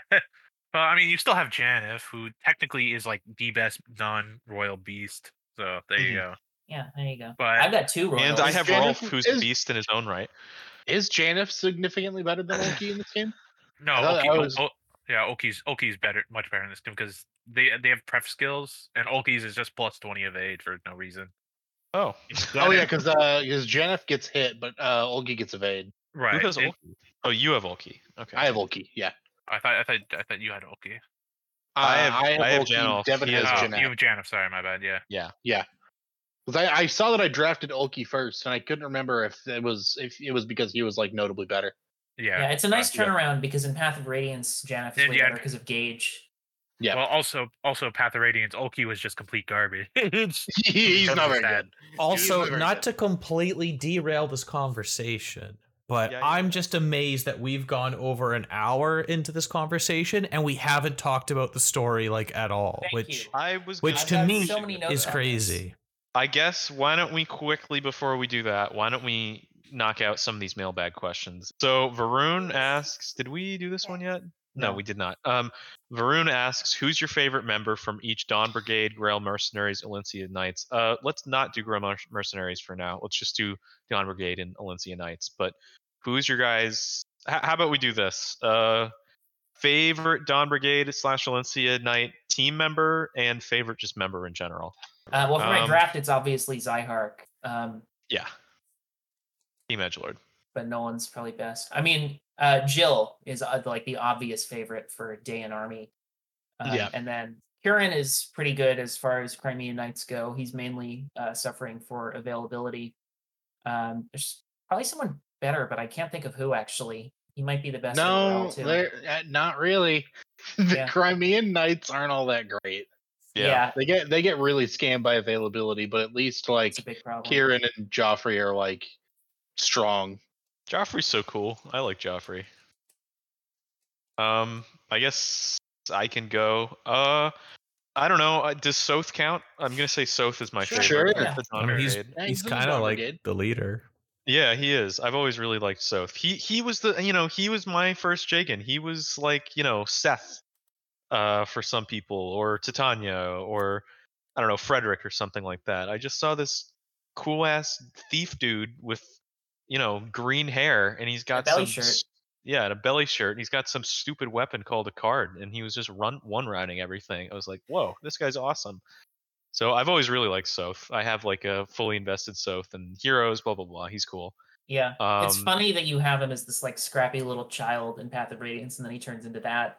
And like even in the game, yeah. the characters are like, Yeah, "Wow, he's damn like Sothe, you really kind of a badass. Yeah. Yeah, My my boy Sothe does not get the respect he deserves because every appearance he's had in Heroes, he's been four five star unit, which generally means not as strong. Um, and we'll see with Engage. I hope he's in it in some form, but we'll see. Um, so I guess yeah, he'd probably be my favorite team member and my favorite unit in the Dawn Brigade. And Elincia Knights.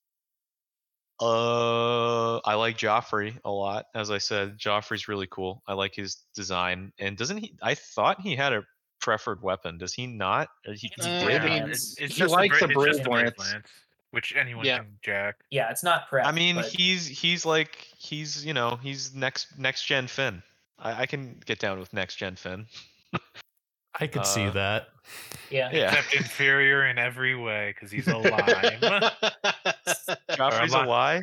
you know, he's a lime in Path of Radiance. Uh, That's true. His color, his color's pretty ugly in He's uh, light Path of green. Radiance. He Oh, got a big he? glow up in this game. he did. Okay. okay. I do like his um, armor a lot more in this game. That's Yeah. a low Yeah. bar. One of the lowest It- bars it- possible to clear. it's quite a low bar, but it is a lot better. Yeah, and then uh, I guess another favorite. I don't know why. I've always just liked Vika's design. I think she looks. uh, That was uh, our original draft. cool. It was. It was. her, her jorts. It's called Subhuman Jorts. I think that was Yeah. the name of that episode. I didn't realize. Um, so I was I was going through all the story and I forgot that she had a character and that I hate it. What's your character? I only 'Cause remember her through all- design. I skipped through all the She's- cutscenes. She's like socially awkward with Micaiah in like two conversations. That's pretty much all she does, and it's not at all endearing. It's just baffling. I mean, is it like as bad as some of the 3DS stuff, or is it just I mean, like it's shorter than all of that, so no. But like, okay? It's bad in its own way. yeah, And it's also like this is it. This is the entire character. yeah. There's I mean, it literally does it does complement uh, her gameplay role, which is exactly the same. Whatever, not not her then. I'll say Elincia. I've always also really liked Elincia. I think her design is super cool, and just having like a Pegasus Knight Lord is is really fun. Uh, Agreed. one of you guys go next. I'll go. I will say Black from the draft so far. Well, obviously the Black Knight forever and ever. He- But I- um, does he count as Dawn Brigade? Sort of. technically Ye- does. theoretically, Yeah. theoretically, he does join the Dawn Brigade. Yeah. Um, but in terms of like drafted, I I like Nolan. I've always liked Nolan. He seemed like the coolest member, kind of like the. In a way, he kind of reminds me of like Barret from Final Fantasy VII in terms that he's kind of like the dad of Sure, this yeah. this scrappy young rebellion group. And and obviously he's an absolute he's an absolute he's an absolute beast in gameplay, so that uh, helps out his case too. Um, so I like him a lot. Um, the Elincia Knights. I mean, I I like Marcia. I think she's she's one of the Yeah. go to characters for Tellius when I think of cool characters I like. She gets a nice little glow up from her design. It's a natural progression. Too bad she's not as good as she was in the previous game. Keegan. Um, so for Dawn Brigade, uh, I think I mean I think for me it's between like Sothe and Jill for both like gameplay and uh and character. I mean you kind of pretty much said everything there is to say about Sothe. I think he's just really cool. That hell of a Mhm. glow up from just being this random stowaway kid that you find on a ship to It's missable as well. yeah, he? Yeah. uh, he's he's a just in a base base conversation. Conversation. visible. Yeah. Yeah. And he's So- so just just- worse than Volke in every way in that game. Yeah, Yeah. yeah. Just some random, completely disregardable kid to like a total badass in this game. Yeah. And then um for the knights, I I wish I didn't hate so many of of like the the royal knights. Like Because I Astromed want- and Makalov I- and I want to like Astrid, but Astrid is brought down by Makalov being the biggest piece of shit on the planet. Her character was stabbed through the gut in this game, and the knife's name was Makalov. yeah, Why does I- everyone hate Makalov so much? Because he's. He's such an an asshole. he is an unapologetic gambling alcoholic asshole who leaves a mess for everyone else to deal with. It's a mess that all the women in his life have to clean up and almost get killed for. True. Yeah. Multiple times. Because like Marcia is forced to deal with his shit for like ever, and then They're, they're um, brother he and joins- sister, right? Yeah. Yes. Yeah. yes, and then uh, he joins the Royal Knights, and then Astrid gets stuck dealing with his shit for the rest of her life because I think they get like married or something. Which, yeah, she that she poor made a bad call. She made a terrible call. And Not only she did her stats and growths get worse, her like brain her taste development in got worse. Yeah, Yeah. it's not unrelated. It's, She- she it's abandoned her a She abandoned her noble family for him. It's such a bad decision that literally everyone in the game around tells her it's a bad decision. Like there's a base conversation in part two with like Geoffrey, Calill, and Astrid, and she's like defending him, and, and Calill's like, "Why?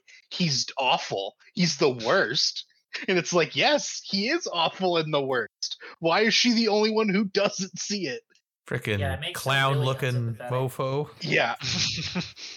so basically, if they didn't stab her character through the gut, it would be Astrid. But because uh because it's not, I'll probably just have to go with like Geoffrey. There. Yeah.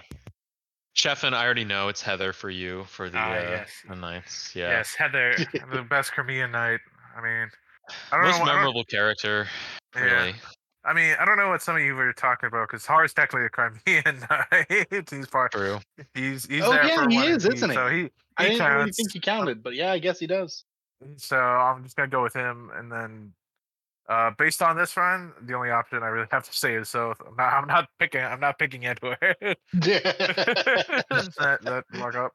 So yeah, uh, normally, normal playthrough context, I would probably say Volug, mostly because I, Sure. I I like to do the like kickboxing uh Paragon training in like three three seven or whatever the chapter is to just get a super super Volug. yeah. Mm. But yeah, that's I don't know. And aside from Heart, and I guess I guess Lethe, I don't I don't care about the Crimean Knights. Uh, pretty much You all like the part two- Valencia? No, not really. I don't I don't care too oh. much. All So right. it's like It's cool though. yeah, but that's it's like I don't know. So then there's there's not much there for me, unfortunately. All right. Well, let's move on to these last two questions here. Uh, so Lord Niru says, "How would you fix the issues with some of the Dawn Brigade units becoming very under-leveled slash weak once you reach Part Three? I mean, you could just sort of auto-level them and and Ooh. give them plus X to stats, but Yikes! No. I don't know. You Uh, don't think so? I think because I don't you think would. them being underleveled as a group in part three is a problem. They are wildly outclassed, and that is the point, and it makes for some really fun, interesting math. I think individual units are terrible, so they continue and become worse in part three, like Meg and Mm. Fiona and whatever. Uh, but the the Nine Brigade is worse. That is your struggle that you have to deal with, and I think it makes for good maps. I think it's fun to be like dealing with swarms of lagoos. I mean, you should have Beast Foe like normally. That should be something you get in a base conversation or something, and that would make a big difference. Yeah. But yeah, you're you're not going to make you know Meg and Fiona good, and Edward and Nolan and Soth like struggling a bit compared to part one because the maps are harder because you're fighting fucking Ike, and it, it would be hard. That all checks out. I think though, like 313 is one of my favorite maps in the entire game, and at least casually, it's really hard. But for reasons that fit and with characters that it makes sense to be on the uh, the losing side. I don't disagree with that. I do appreciate when the gameplay reinforces the narrative. I, I do miss that. I feel like that's been kind of lost in some of these newer Fire games, but I won't get into that. Uh, but I think maybe a way to help soften the issue is if we had more chapters with the Dawn Brigade in Part Three. That way, you get more time to train them Yeah. because it That is a really Knights, hard. too.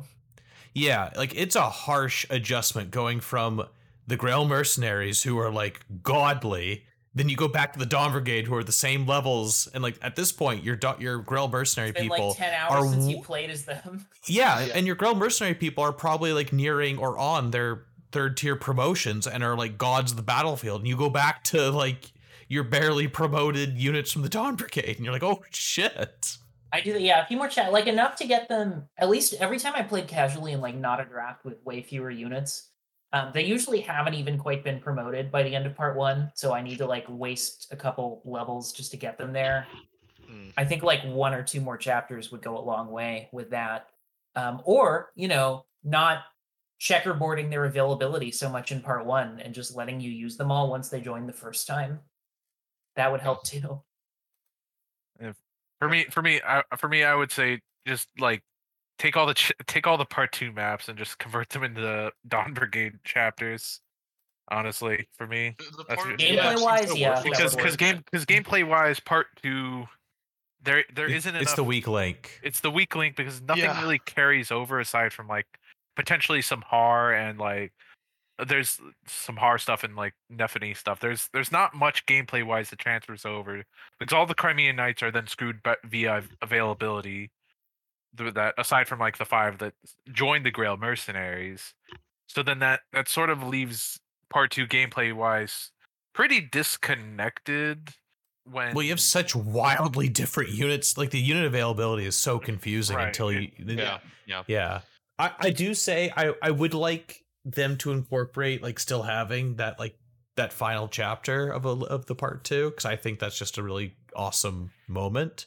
it could it could ha- yeah, I guess it- have that be like the prologue to uh, part three instead, because then that sets up you know the Greil mercenaries at the end rescuing and whatnot. I feel like they really would need to redesign part two in general to make it better, and then maybe something that works for me. This is part of like the story discussion in a way too. Is I like how the whole time you're dealing with all the stuff in Crimea, you're like, oh my god, like if Ike were here, all these problems would be solved. If Ike were here, and you have to go through these, in some cases, challenging maps with units that aren't amazing because like they're kind of like the lesser units from that C- Crimea crew from the first game, and you do feel in a way kind of that that lack of Ike and like the Greil mercenaries. You're like, oh man, like where are they? And when they show up and save the day, it feels so good because you have that payoff because you have all those points and especially for like what it does for Elincia's character, not having the crutch of Ike to lean on like she did in Path of Radiance. I think that's more of a point undercut, uh, more of coming from a draft perspective because in normal gameplay, you know, in cha- in two two, you have Lucia who is strong enough to do most of the challenge in that fight, and then in Geoffrey's charge, you have Geoffrey who Yeah. strong enough to do most of the stuff. And You do, you but I, I'm saying yeah. I, I I like having the story of of what they do with Elincia. So I think I think they would need to maintain that, but they would need to do stuff to fix the gameplay of it. but even I even then think with the parts one story, and two, this little chunk we have now, is where the story is at its strongest. It does something very cool that none of the other Fire Emblem games do, and that is fucking deconstruct the ending. Like Path of Radiance, we Yeah. talked about this a lot. It was in a lot of ways kind of the epitome of the quote unquote standard Fire Emblem plot. It did mm. it well on its own merits, and then this does even more. Each one in its own way is kind of showing that it's not just all as well. Part one, you have the, the whole Daein occupation where like, you know, Ike is like and Elincia are like, you know, we're not gonna occupy whatever like you know, Begnion was leaning on them, they got that. And then suddenly, like, yeah, they're they're fucking oppressing people. And also Daein is still racist. They're not just like super good now just because they're on the back foot. They have to like navigate that and deal with it. Um, and you have like people like Izuka and Ashnard's uh, wife and son, allegedly, you know, you're dealing with, you get to see the kind of other side of that. And you get to part two, and it's not all golden in Crimea either. You know, they didn't just chase out the invaders and go home for tea, and it was all was well and good. Elincia, uh, I don't know if you guys remember this, but no one had ever heard of her. She was completely unknown before the war started. right? So she really does not have a strong basis of legitimacy. All of the living relatives that could vouch for her are gone, dead, uh, you know, whatever.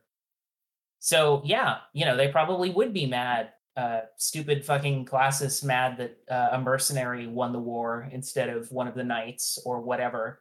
Um, you know, that she was raised on a manor instead of in a castle. Uh, like the whole the part two rebellion. I remember when I was playing this back in uh, you know, a while ago they they felt like implausibly stupid like oh these crimean nobles are too stupid to be real um, and that part has just aged better and better as you realize that no they they totally would just long to go back to the good old days and start a civil war over it for almost Yeah. no reason it, just enriching themselves and and getting a bunch of peasants swept up in it too because they're racist and they're mad and like i, I think the hmm.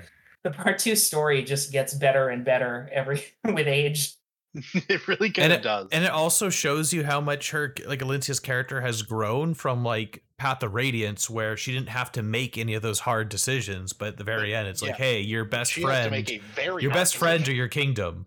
Yeah and she And she's willing to make the hard resolved choice. herself. Yeah, yeah. She like in fucking awakening they make her you make the hard die. choice and they're just like nah don't worry about it Yeah, but no, Elincia's like, no, I I have to let my friend die. She doesn't want to do it, but she absolutely what resolves friend? herself to do it. Lu- Lucia. Yeah, th- at the end at the end of two E, they're like, all right, uh, if you don't surrender, we're gonna kill Lucia. And then she's like, This I'm is after you you beat Elincia's gambit, eh, which is Yeah. like you know, in terms of like the story, it was like a crazy like siege that they barely won. They barely Yeah, got yeah. through that Straight by. siege. and if you don't cheese it it is like that in gameplay um like Yeah, it's well There's there's except- so many enemies. except for There's so many enemies. Yeah. You get like a like a clutch like re uh, reinforcement from the from the, from the Royal Crimean Knights. yeah Yeah, Like you you really play like if you play it soon. It seems if really you play cool. it as an actual defense map, which I since you don't have horror, you'll kind of have to. It, it actually does feel like you survive on the skin of your teeth. Like what, like, how do you cheese it? Is it just like if you kill the uh, boss? Then? you just you just take Haar, you get a you get a two range weapon, and you just Yep. put him park him right next to the boss, and he kills the boss over two turns. yeah, and that's it. Wow. It, That's it, it. it ends over. on kill boss. So I So, I yeah. got Elincia to kill the boss on my run. well, Elincia For can do poetic it too but you need to rig a stun right yeah. Uh, Or Haar take can just do it. When does she Hard get a midi? Because she just has Look, slim uh, suit. She in gets that it in that chapter. chapter. in that in that chapter. okay. chapter. She's like, "Ah, yes, I must, I must take this royal sword to defend." To And defend you're like, thank to defend God the I have an kingdom, yeah. actual weapon now. yeah. not a slim sword. Yeah, and you know, honestly, she was ambushed in the prologue in a time of peace. It does make sense that she wouldn't have the royal artifact on her randomly. Right. Yeah. Because is Amiti in Path of Radiance? I don't remember. Yep. Yes, She gets Yeah. it. Yes. Well, tec- technically, you can miss it if you somehow get Geoffrey, Bastian, or Lucia killed before Mm. before yes. before she joins. I was thinking that it would make sense since we kind of. Does anyone have any like last thoughts on part two generally? Like, just since we've already pretty much covered most of We, part we two. have really covered basically all of it.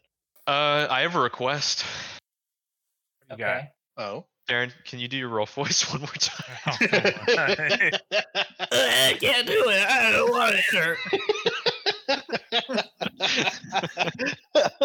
that is the uh, perfect part two summary. You need no All right, other I'm, I'm glad. Yeah, I'm glad we cleared the air here. Uh, Yeah. Dawn Brigade. So, chef. Yeah. Uh, only thing I was gonna say is, you know, the part two stuff is good in a vacuum and as a and as a follow up to Path of Radiance. I think where part two then suffers from is uh the fo- connecting it back to the major conflict set, Right. that takes place Yeah. in Act Three, Definitely. which sort of makes it where Crimea isn't really involved in most of it. They sort of are forced in, and the main conflict is just the Laguz versus uh, Begnion, which somewhat hinted at in part two. In part two, but it's pretty much Yeah. I saw the the cutscenes to start part three, and it's so abrupt. It's like, and then It's like- suddenly the Laguz Yeah. were offended, and then they sent an ambassador, and they would. And this is all done by the narrator, who like Yeah, and then- ninety nine percent of the time is just recapping the cutscene you just saw. But then suddenly he's laying like a massive pipe to set up the entire conflict for the next like third of the game. right. Yeah, and there, and then like the there couldn't have been a better lead up for it. And the first Greil ma- and the first Greil mercenary chapter is is Ike being like, "Oh man, that was that was some great stuff we did in Crimea," and it's like, uh, if- uh, it's one of those things where it's like, technically, if you didn't, if we didn't see what happened, we could have just assumed some stuff, some stuff happened. it's like, Yeah. Like after the big CG cutscene, I don't mind assuming that Ike and the Greil mercenaries cleaned up all the rebels. But then there's a huge jump from that to like we are in a base camp right now, and Ranulf is just first explaining the reason for this war. yeah, and this is gonna like, ah, yes, this is gonna be a global conflict, or, or Yeah. essentially a global conflict. I feel like it could have been solved by having like a messenger show up in Crimea, like right after that happens, to explain that, and that would have been a much more natural transition. Or just like some further setup to where maybe they had like a Laguz representative going to each kingdom, and then Yeah. they're like, "Oh, I'm going to go to uh, Begnion's next," and then you get the thing of, "Oh, they killed the ambassador." And you're like, "Oh shit!"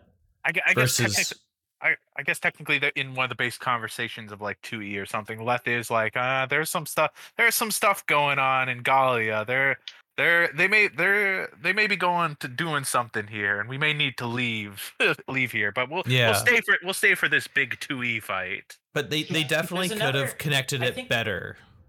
I think It's it kind especially of the ties jump- into another issue, which is that um, this is this is a minor thing, but like they made the conflict more one-sided by getting rid of almost all of the Begnion characters. Like Marcia was working for them, now she's with Crimea. Um, that's Astrid true. was work, yeah, Astrid was working with them and then left. Astrid Makalov. too. Makalov. Yeah, like all these characters should be in Begnion. Are and the the Crimea Are. Knights feel kind of tacked on mostly. Um, and the the way that part two is structured, you don't need that many of them anyway. If they were just all available the whole time, I think Mar- Uh, I think Marcia is one of the bigger offenders because if you go off of her Path of Radiance Tan support conversation, at the end of it, she she she uh, resolves to rejoin the Knights under Tanith's command and whatnot. But then it's I mean, like, at the end oh, of Path of Radiance, you have all the different groups fly off back to their home nation, and there's a whole big group of Begnion people, and they all just they fly off, and I guess they just fly the fuck right back and join up with Crimea. Um, it's kind of awkward, and it, it also means it makes things a lot more one-sided. Like you have to have Daein like be the other side of that war exclusively, because there's like a few remaining Begnion characters, but they're all like with the Apostle, and they don't join until it's basically over. And I I say a few. I think it's just Tanith and Sigrun yeah, it's and just Son- yeah. Sanaki, I guess, kind of. which- But yeah, which there's plot reasons for why they can't be there, but I yeah, and that's fine. that's but it, it makes it awkward. Like, I what if you had a chapter where you're playing as the Begnion Knights and you see the the thing get assassinated and it breaks out into a fight or something? Like, you could show that and tie it in, and that could be part of the setup. Yeah, two. Yeah, part two has like one of those. It's good as a follow up and as part of the being it being the game being a sequel and acknowledging you know the stuff that happened in Path of Radiance and the follow up to that. But at the same time, then start to run into the issue of like, you know, every at the end of the game, at the end of Path of Radiance, everyone goes off to do their own thing. So then it's like, all right, how do you actually get to tie all this back together? And part Yeah. is like, oh wait, you, you- you can't actually tie it back together. Yeah. We're just- we'll just have our own part two is like here. we won't. They Yeah. kind of crowbar it in in part three. You know, they they kind of force it, but it does happen, but only a little and only at the end. part of it is because this game does so much. Like this is such a long Fire Emblem game. This is like one of the longest games in the series. Its conflict is incredibly massive. Like you go through so many story beats. Like some of these arcs would be like their own game in like if they were like an NES or Super Nintendo Yeah. title. So like one of the And- most and, like- in the whole series. Yeah. And like part two almost feels like if they were to release this today, it would be almost like a seasons pass DLC after you beat Path of Radiance. It kind of feels like in Yeah. terms of just like how connected it is. It feels more like a really solid epilogue than a continuation in a way. Well, in the uh, Shadows of Valencia, they're basically basically basically that the Rise of the Del- the Deliverance DLC, which covers the entire Yeah. entire bit in history before Alm shows up and takes over, and that so Yeah. it's in that same vein, which I guess good at the time, good that they didn't shove it into DLC, but I'm pretty sure the only reason it wasn't They could have they, did- implemented didn't it have- cleaner. they didn't have the yeah. technology at the time yet. Yeah, people weren't DLC Yeah. doing a lot of at the time. DLC on the Wii But for if- discs. Yeah. Yeah, not, yeah, and not- the interesting thing is they pulled it off in part one. Like part one is its own epilogue to Path of Radiance, and it's its own standalone thing, and it ties into the game later. Um, and the, the way it ties in later is maybe the weakest part of that, and we'll get into that when we do part three. Uh, But but even- still, you know, it does even not the- feel yeah. like DLC that was chopped off of another game. No. Yeah, even even the way it's dragged, it, it's it's dragged in as a forcibly, and that's the fact that they're dragged in is a plot point of itself, where where the part two people they're dragged in and not really sure why other that they're there other than they have to be there because they're the good guys. Also, j- before we loop back to part one, shout outs to the amazing CG cutscene where the Greil Mercenary saved the day. It's like the coolest shit ever. Oh yeah. well, what if I hit her? yeah, outside of that. accepted. All right, part one. Holy crap, Daein got oppressed. Yeah. Who? What? You're telling me Begnion's bad? That's Who's crazy. the silver-haired maiden? Yeah. To be fair- Sanaki look really incompetent because she has no idea what the fuck is going on for a long time. Yeah. To be fair, to be fair, that was like that. It was kind of like that in Path of Radiance too. She was kind of No, like, I, I'm hiring you to give me a better idea of what's going on in my country. But like, Yeah. the one thing back when I did YouTube videos, when I reviewed Radiant Dawn, the one I, I the one thing I kind of commented on is that they kind of go a little overkill with making Begnion like evil. Like they literally almost kill a kid, like the one of the first cutscenes of the game. Like Yeah. they go Mm. pretty hardcore with it, and part of it's needed because you need to set up those those uh stakes. But I I think especially for people who had not played Path of Radiance. oh, if you didn't play Path of Radiance, you'd be like, "Whoa, these guys are just evil." they they kind of went for more ambiguity instead of just like good nation good bad nation bad but then they kind of just made Begnion the new bad nation that everyone can be mad at and hate and just do like everything wrong the whole time Yeah, like in Path of Radiance, you see that the Senate is like kind of shitty, but they are like really fucking bad in this game. Yeah. And especially so in in part 1. Where you just get to watch them literally just slaughter civilians to keep them in line just for reasons. Yeah.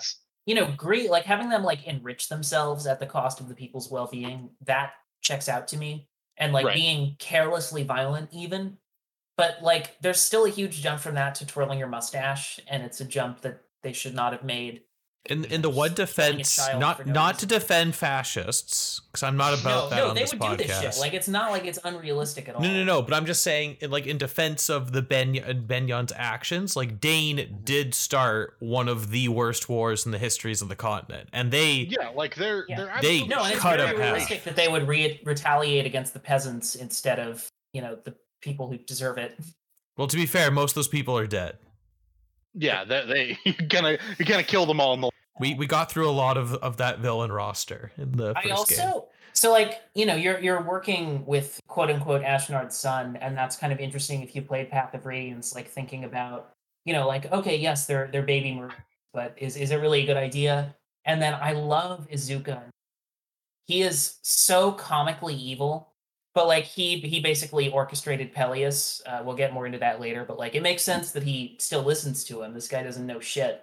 Um, Yeah. And here's this statesman who took him in, and you know who can help.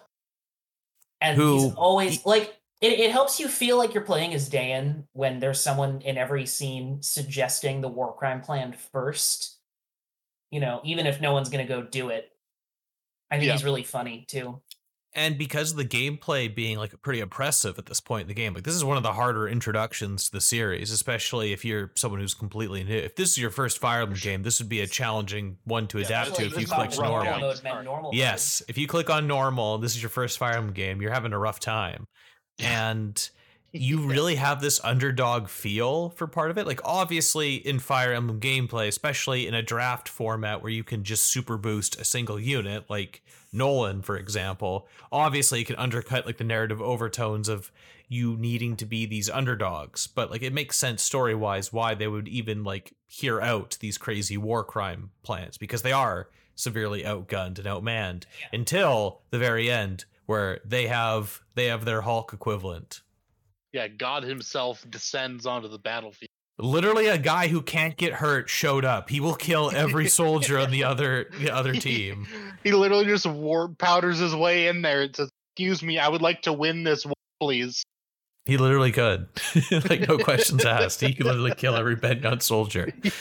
yeah. Black Knight is so cool in part Yeah. one, I- especially. Uh, also, I absolutely love how he has battle playing every time he fights. They didn't need to do that, but god damn, it's so cool that they did it. Yeah. Uh, I also I, the I one. left my animations on just for him, just for the music.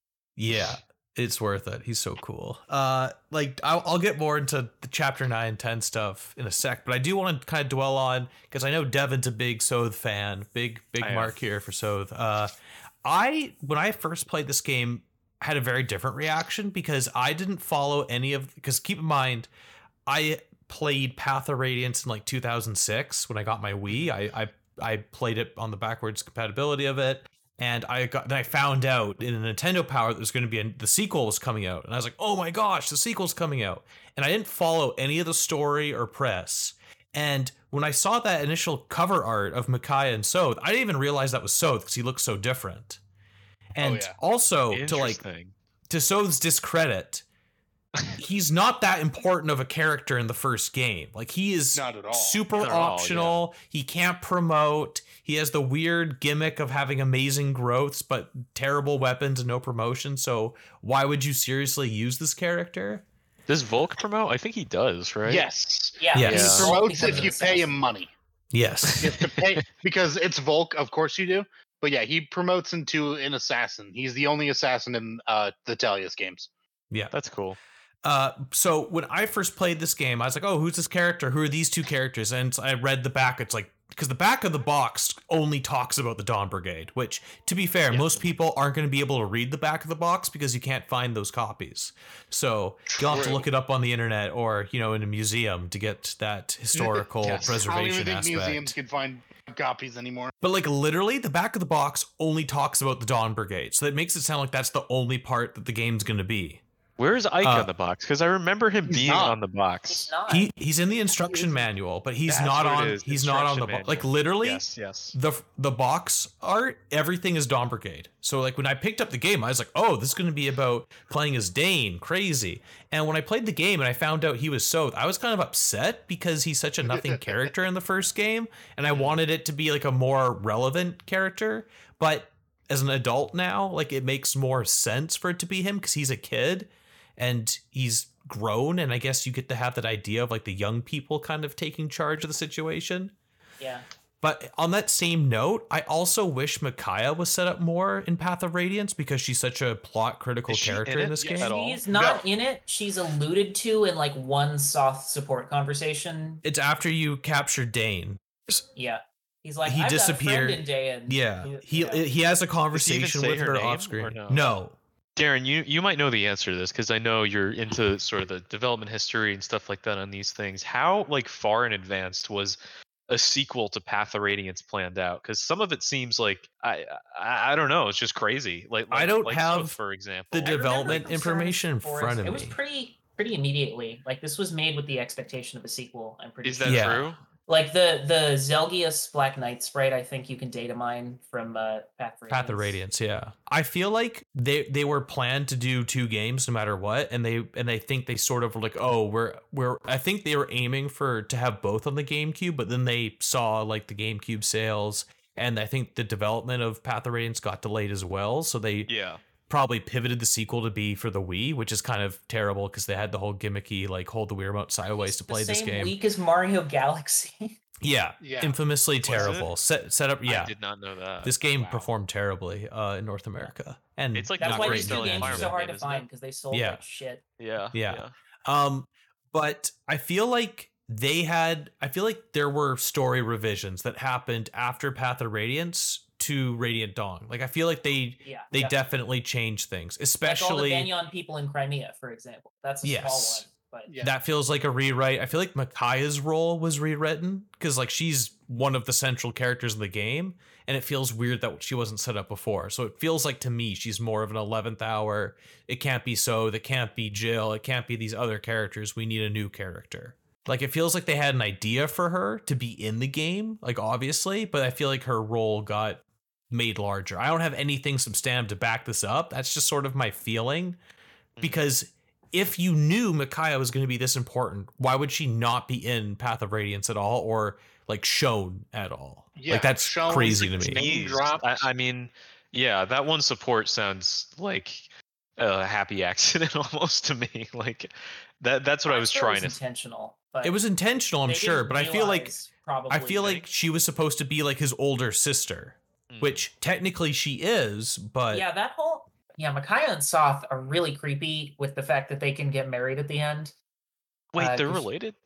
No, no, they're not related. Not by but she blood. basically raised him like when he when he's that little Hmm. kid, you know, toughing it on the streets. Micaiah is looking exactly the same and older than she looks, raising him like he's her child, and Oh, then they she's get not married. his age. no, no.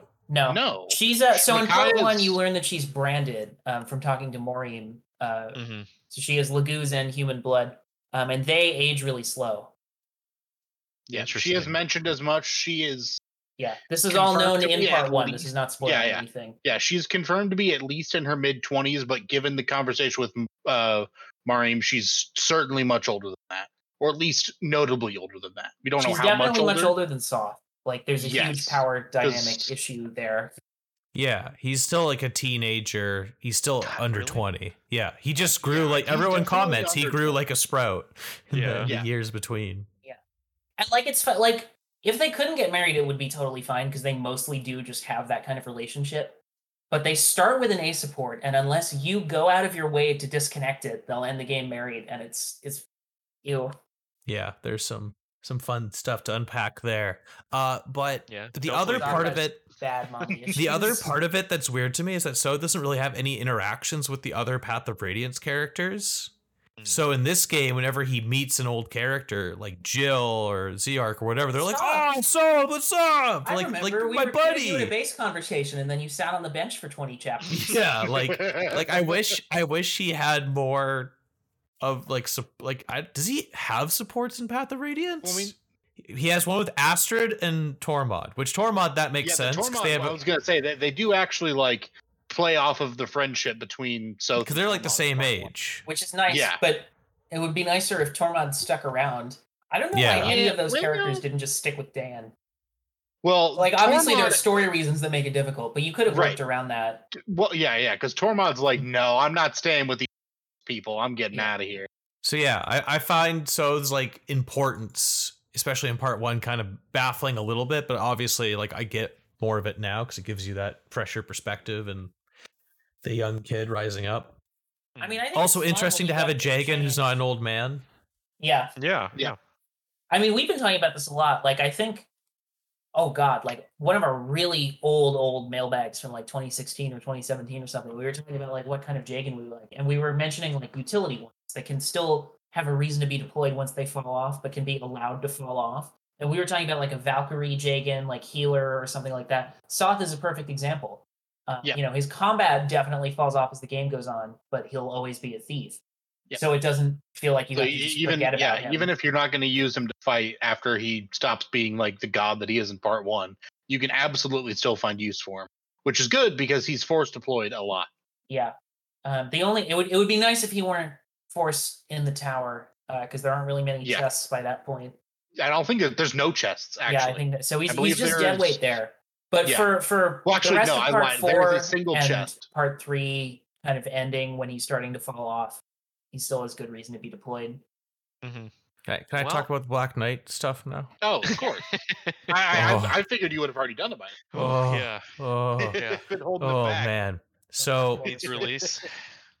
part part one of this i love how like you know Micaiah is like this idealist character like like most fire emblem main characters are very Right. idealist uh Sure, she's yeah. that to like a crazy fault and she can't she doesn't really love the pressures being the general of this army she takes a moment to herself she's all alone L- evil mustache twirling jarod love this guy he's like a gundam evil he's like a second gundam rival character like he's goes just so evil and shitty When the Senate disowns him Oh, too, he's yeah. like, "Well, Yeah. fuck it. If I if I'm gonna be executed, then I'm gonna I might as well kill as go many people as possible." Like, Yeah. he just burns with spite. He's a great like starter villain. Yeah, he's Oh, a yeah. great intro villain just generally. Good design too.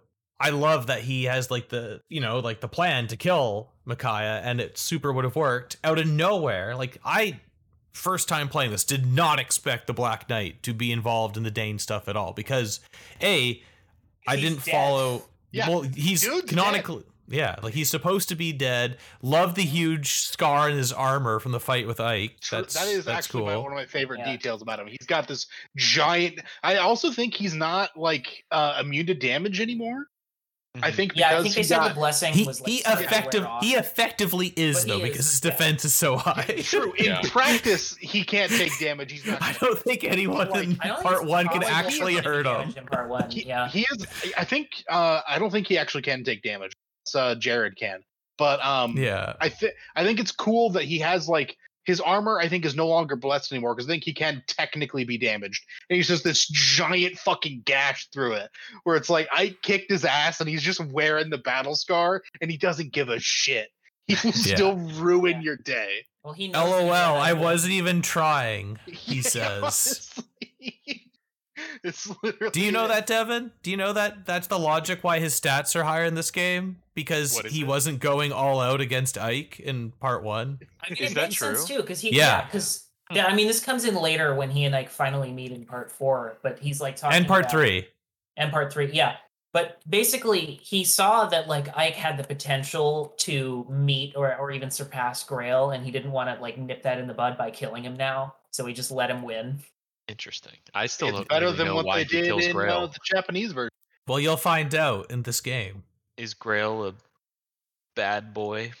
Well, you know like Greil's background, right? Of him being one of the four riders of Daein, yada yada yada. He was Yeah. he trained the Black Knight in the art of the sword. You know, all the stuff that was gone over in Path of Radiance. Sure. Yeah. uh, Yeah. Yeah. Sure. Oh, hmm, Do you think this dude hmm. reads Fire Emblem stories? He just presses. I, I wish he would if this was his first time playing. Uh, Uh, I, I I plan on it for when we cover it uh, subsequently. This game, I'm I'm gonna go back. yeah, at any rate, he he basically wants to face someone that's like his equal, which he thinks he thought that Ike's Can be, dad would be. yet. Yeah. But he didn't know that Ike's dad crippled himself because you find that out in Path of Radiance. He cut the tendons in his sword arm after he accidentally killed his wife with a sword. Oh. Yeah, that's because why he touched he touched the fire emblem and it made him crazy. Yeah, Fire Emblem's so he- in this game. As we all know, Oh my if God. you- If you, even touch Fire Emblem, you were just fucked. You were gonna ruin your life. it's all over for you. You don't do it. You don't touch Unless fire. you're Ashnard, Yeah. then it just makes you better. yeah, I mean, he's just so fucking crazy. It doesn't matter. He's just like, oh well, I'm gonna get some more stats now. Is he dead? Ashnard's dead. Ashnard, Yes. yeah, he's dead. Ashnard is actually dead. definitely he's re- dead. But uh, but Pelleas is his son, right? Allegedly. Uh, so we hear. So, So, he said- Izuka, I don't know if you remember, but Izuka was in Path of Radiance. He was He like the villain that created very all the briefly. feral ones. Fuck Yep. Um, Izuka? He was working for Daein. He's the like creepy he's sorcerer guy with like stringy hair who's always suggesting war crimes. You skipped all of the cutscenes in part one. This is why you shouldn't have. Um, but he's he's on Team Dan. Um, he this basically guy. game, he dude. found allegedly actually uh, Ashnard's son, um, which was like Ashnard and his wife did have a son that went missing. So you know, um, Izuka just kind of found him like living on the streets. He was doing his his uh, spirit charming stuff. Hmm. So and that's also kind of another parallel to Elincia, who was also like not known about, and then she was just kind of found by Greil and like elevated up as they started winning the war. So it's it's not just like suddenly there's a rebellion. It's like suddenly there is a figure to rebel around. It's a Uh, cool like- parallel to that story with like a darker twist. Yeah, and they're even explicit about it. They're like, yes, um, you know, Pelleas is kind like in part two when they're talking about this having happened. Like, yeah, Pelleas is kind of like Elincia, and Micaiah is kind of like Ike in this scenario. Yep.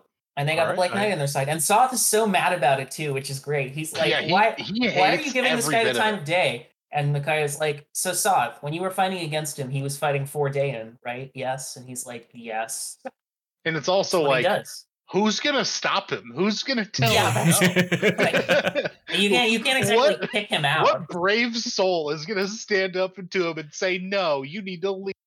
We don't want you here." True. I'm amazed that Izuka didn't try to feral one drug him. He, I mean, he tried to warn him. Yeah. But you I can mean, do it on people. Uh, What you th- you think he wants to approach the Black Knight and piss him off? I don't know. He's suicidally stupid a lot of the time. It's true. The Black It's Knight true. is literally a man of legend. Like he is definitely as big and powerful as the Black Knight actually is. I think the word of mouth of him probably puts him on an even higher pedestal. So I Yeah, think he's kind of Yeah. right to not want to mess with it. I also love the fact that you actually have a fully control- controllable Black Knight for the end of part one. Like it's kind of just Yeah, hilarious that it's you can just send him to kill everyone. And He's you get, got- and as he's, Keegan I think, mentioned, playable in three chapters overall. yeah, Yeah, and you can give him a, you can give him three. spears. That that's about as much as Vika. Yeah, it really is. Also, pro gamer Equally tip for people who are completionists: give him a bronze lance if you want to trigger a certain scene and not have him kill a certain character later on. Because if you Oh, want to unlock you're talking about. Pelleas, you need New Game Plus. You Yeah. need to have a cleared save file to unlock Pelleas, and you are required to see a conversation between the Black Knight and a character who have to fight. But let's just say if that character dies in the fight, you'll lose because they're important. And vanilla Black Knight will kill anyone. So you need to give him a bronze lance so he'll the AI will switch to it for advantage in the weapon triangle That's and he will therefore and he will therefore not much. kill he will therefore not kill said character Wow. I think I think I must have rigged a miss because I didn't do that, but I still got Pelleas in one of my playthroughs. yeah that's the easier way to do use is you just give him a bronze lances. lance and if you also want to Yeah. see what the black knight looks like using a lance so yeah he's cool part one i think part one i think most of us would be inclined to agree except for devin uh that uh part one is probably the peak of the story in terms Oh, of like interest Well, it's part That's three and, and even four have a lot of cool, interesting stuff. It just gets more uneven. You get like plot Yeah. elements that are not very good that have to be used to kind of prop up plot elements that are good. For example, I, I Um, just know the tower stuff people say is lame, kind of, but uh, that's there's there's some good stuff, but it's kind of disconnected from what you. it's the presentation of the tower stuff that kind of is disappointing compared to the rest of the game I mean, we'll, we'll talk about that when we do part four. yeah Uh, but basically, just you know, more shit goes wrong. There are more visible mistakes. Whereas part one, like, pretty much does what it's doing well. Part two, also uh, in a different way, but that one's not very connected to the rest of the game. And like Sheffin said, part two is like really strong in a vacuum. It's not as compelling in the grand scheme of like this huge narrative, especially because it's only like five chapters of like a what are we? Is it almost like a forty chapter game? It's pretty close, I think. Yeah, yeah, something It's like really that. long. So in the grand scheme of things, it's not really that vital to the goings on. Yeah. Any uh any final thoughts from anyone? We Black covered it. Knight's cool.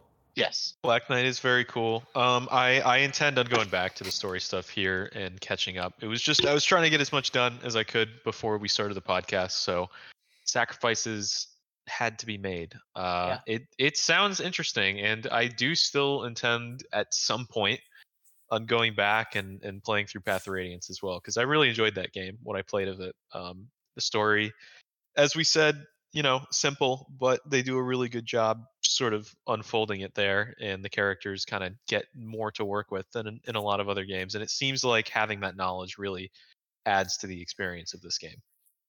Also, Yes. because I know we've been talking largely and positive about the story, and some of the detract, some of the people who don't like Radiant Dawn might be like wa- listening and being like, "Come on, like you haven't talked about nothing negatives." I do miss. I don't understand. I, I think the the reason would be time and money, but I really miss support conversations. Absolutely. Yeah, I don't think it's. Oh, a do they not problem in- exist? No. Not really. No. No. Wow. So you they have base like generic call and response. The for, annoying like, thing is they finally like pers- perfected the support system in Path of Radiance. You've got a lot of base conversations, and supports are just by deploying on the chapter. So if you want them, you can just choose to get them. There's not any other obstacles really, um, and the support limit, but that's pretty much it. And then in Radiant Dawn, suddenly there's just nothing. And base conversations are really good. They continue to be good. There's probably more of them, but they're not enough Uh, only just because it really screws a lot of characters. Like Radiant Dawn has like Super Nintendo era thin characters if they're not in enough base conversations, like Kyza, most of the Dawn Brigade, like Yeah. Meg. just Meg. There's a lot of these random characters that have like two base conversations in the whole game. And because there are no supports, that's all they get. That is unfortunate. Well, guys, uh, this was a great discussion. I'm actually really looking forward to going and playing more of this game. Um, I don't know why, for whatever reason, I had been dreading playing Radiant Dawn. I think just because of what I had heard of it in terms of its difficulty and draft environment. And well, it is it's a not. big game, and that can be. It, it's a really big game, and while it's not as conducive to drafts as you know, say your FE7 or something like that, um, it's still not as bad as I was expecting it, and I'm having fun. I'm looking forward to diving into the story stuff on my own time. Um, honestly, th- this is something maybe we'll talk about a little bit more one time, but in s- weird ways, I think this game has a lot in common with FE5 because there's lots of weird ass mechanics the game doesn't explain to you. lots of strange stuff, which I don't think it's nearly as egregious, but oh, not there. nearly as bad. Yeah, so we'll see how it compares. Uh, you know, to where this ranks in the series for me. That's something I'd have to think about. I haven't thought about that in a while. But do you guys have any any other closing thoughts before we end out here? Yeah, I think it's great. I would rank it close to the top. Um, a lot of the time in games, but especially in Fire Emblem, certainly also in Fire Emblem, you can kind of end up on a sliding scale where like the more ambitious it is, the jankier it is. And if you want Absolutely, like a polished, yeah. smooth experience, then it'll kind of be more humble. And I And think at Radiant. Dawn, at, at least, per, yeah, and I love genealogy, but it's got so much shit, and it's got so much jank. Um, I think Radiant Dawn might be the best balance in the whole series. It's one of the most ambitious, period. And for all that, it is surprisingly polished compared to a lot of other stuff. Um, most I of the jank is very easy to ignore. Um, or like if you don't know about it, then you'll miss out on something like Beastfoe, but you're not gonna like lose the game over it like you would Yeah. if you try Yeah. to play FE5 without a guide. I think honestly, you could make an argument that this is the most ambitious game in the series, but Yeah. I, I would not. I would not disagree if someone were Uh, to make that argument. I'll speak for Chef in here and say this game's slow, it's boring, it's drab, it's bad, it's Yeah, not as colorful as Fates. Um, got I, I, am I'm Chef and I really like Fates. Uh, just, just throwing that out there. Man. Uh, Yeah. uh, in terms of in terms of Darren's opinion, like Chef, I'm a and I know you hate it because the story's actually good, and that's like a deal breaker. True. This poor man. He's not even gonna know you said that. Uh, I mean, what do you do with these No. Xenoblade 2 fans? Um, but Well, any rate, about me Oh my. God. any rate, in, This ter- I- poor man. in terms of me, I really like the Tellius games. I always have. I really did not realize how much I enjoy the experience of carrying over my progress from uh, Path of Radiance to Radiant Dawn. it's cool. I- yeah. It's if really if it cool. didn't take if it didn't take like 80 hours to go through like both games, like you know, it'd be fun to do more often and challenge Yeah. runs and that well, type of half thing. the reason it takes so long, which you know would potentially be fixed in some kind of remake, re-release, is just. I, I mean, you know, I'm not the first person to say it. Just, oh my god, animations take so long in this. If you Yeah. skip enemy phase to Path of Radiance, it would cut the playtime down by like two thirds. Yeah, Yeah, it it would do that by a lot. But yeah, I love this game. Uh, the Black Knight's cool. Uh, I would Really? I would kiss him on the cheek Only not on the, the, mouth. only if he asked. There you go. you haven't gotten that far with him yet. No, No, no, It sounds No, they're- important. yeah. um, Keegan, how about you? Uh, I th- I think it's good. I haven't played Radiant Dawn in a long time, so is this I'm, your second time? Second I, playthrough? I don't even. I think so. I don't even know. I, I'm. It's gonna be a good chance for me to sort of reevaluate how I feel about this game. So I don't want to give any like super strong opinions yet, one way or the other, because Mhm. my I'm so far removed from my last full playthrough of this game. But uh, I am absolutely looking forward to finishing it out, though. Um, and last but not least, uh, Rolf. Uh, it's pretty good. I, I like this game. I want it. All right. Well, can't beat that. Rolf, well said. Uh, really just Couldn't you have know, said it better myself. Couldn't have said it better myself. Thank you for being a guest on this episode of Emblem Cast.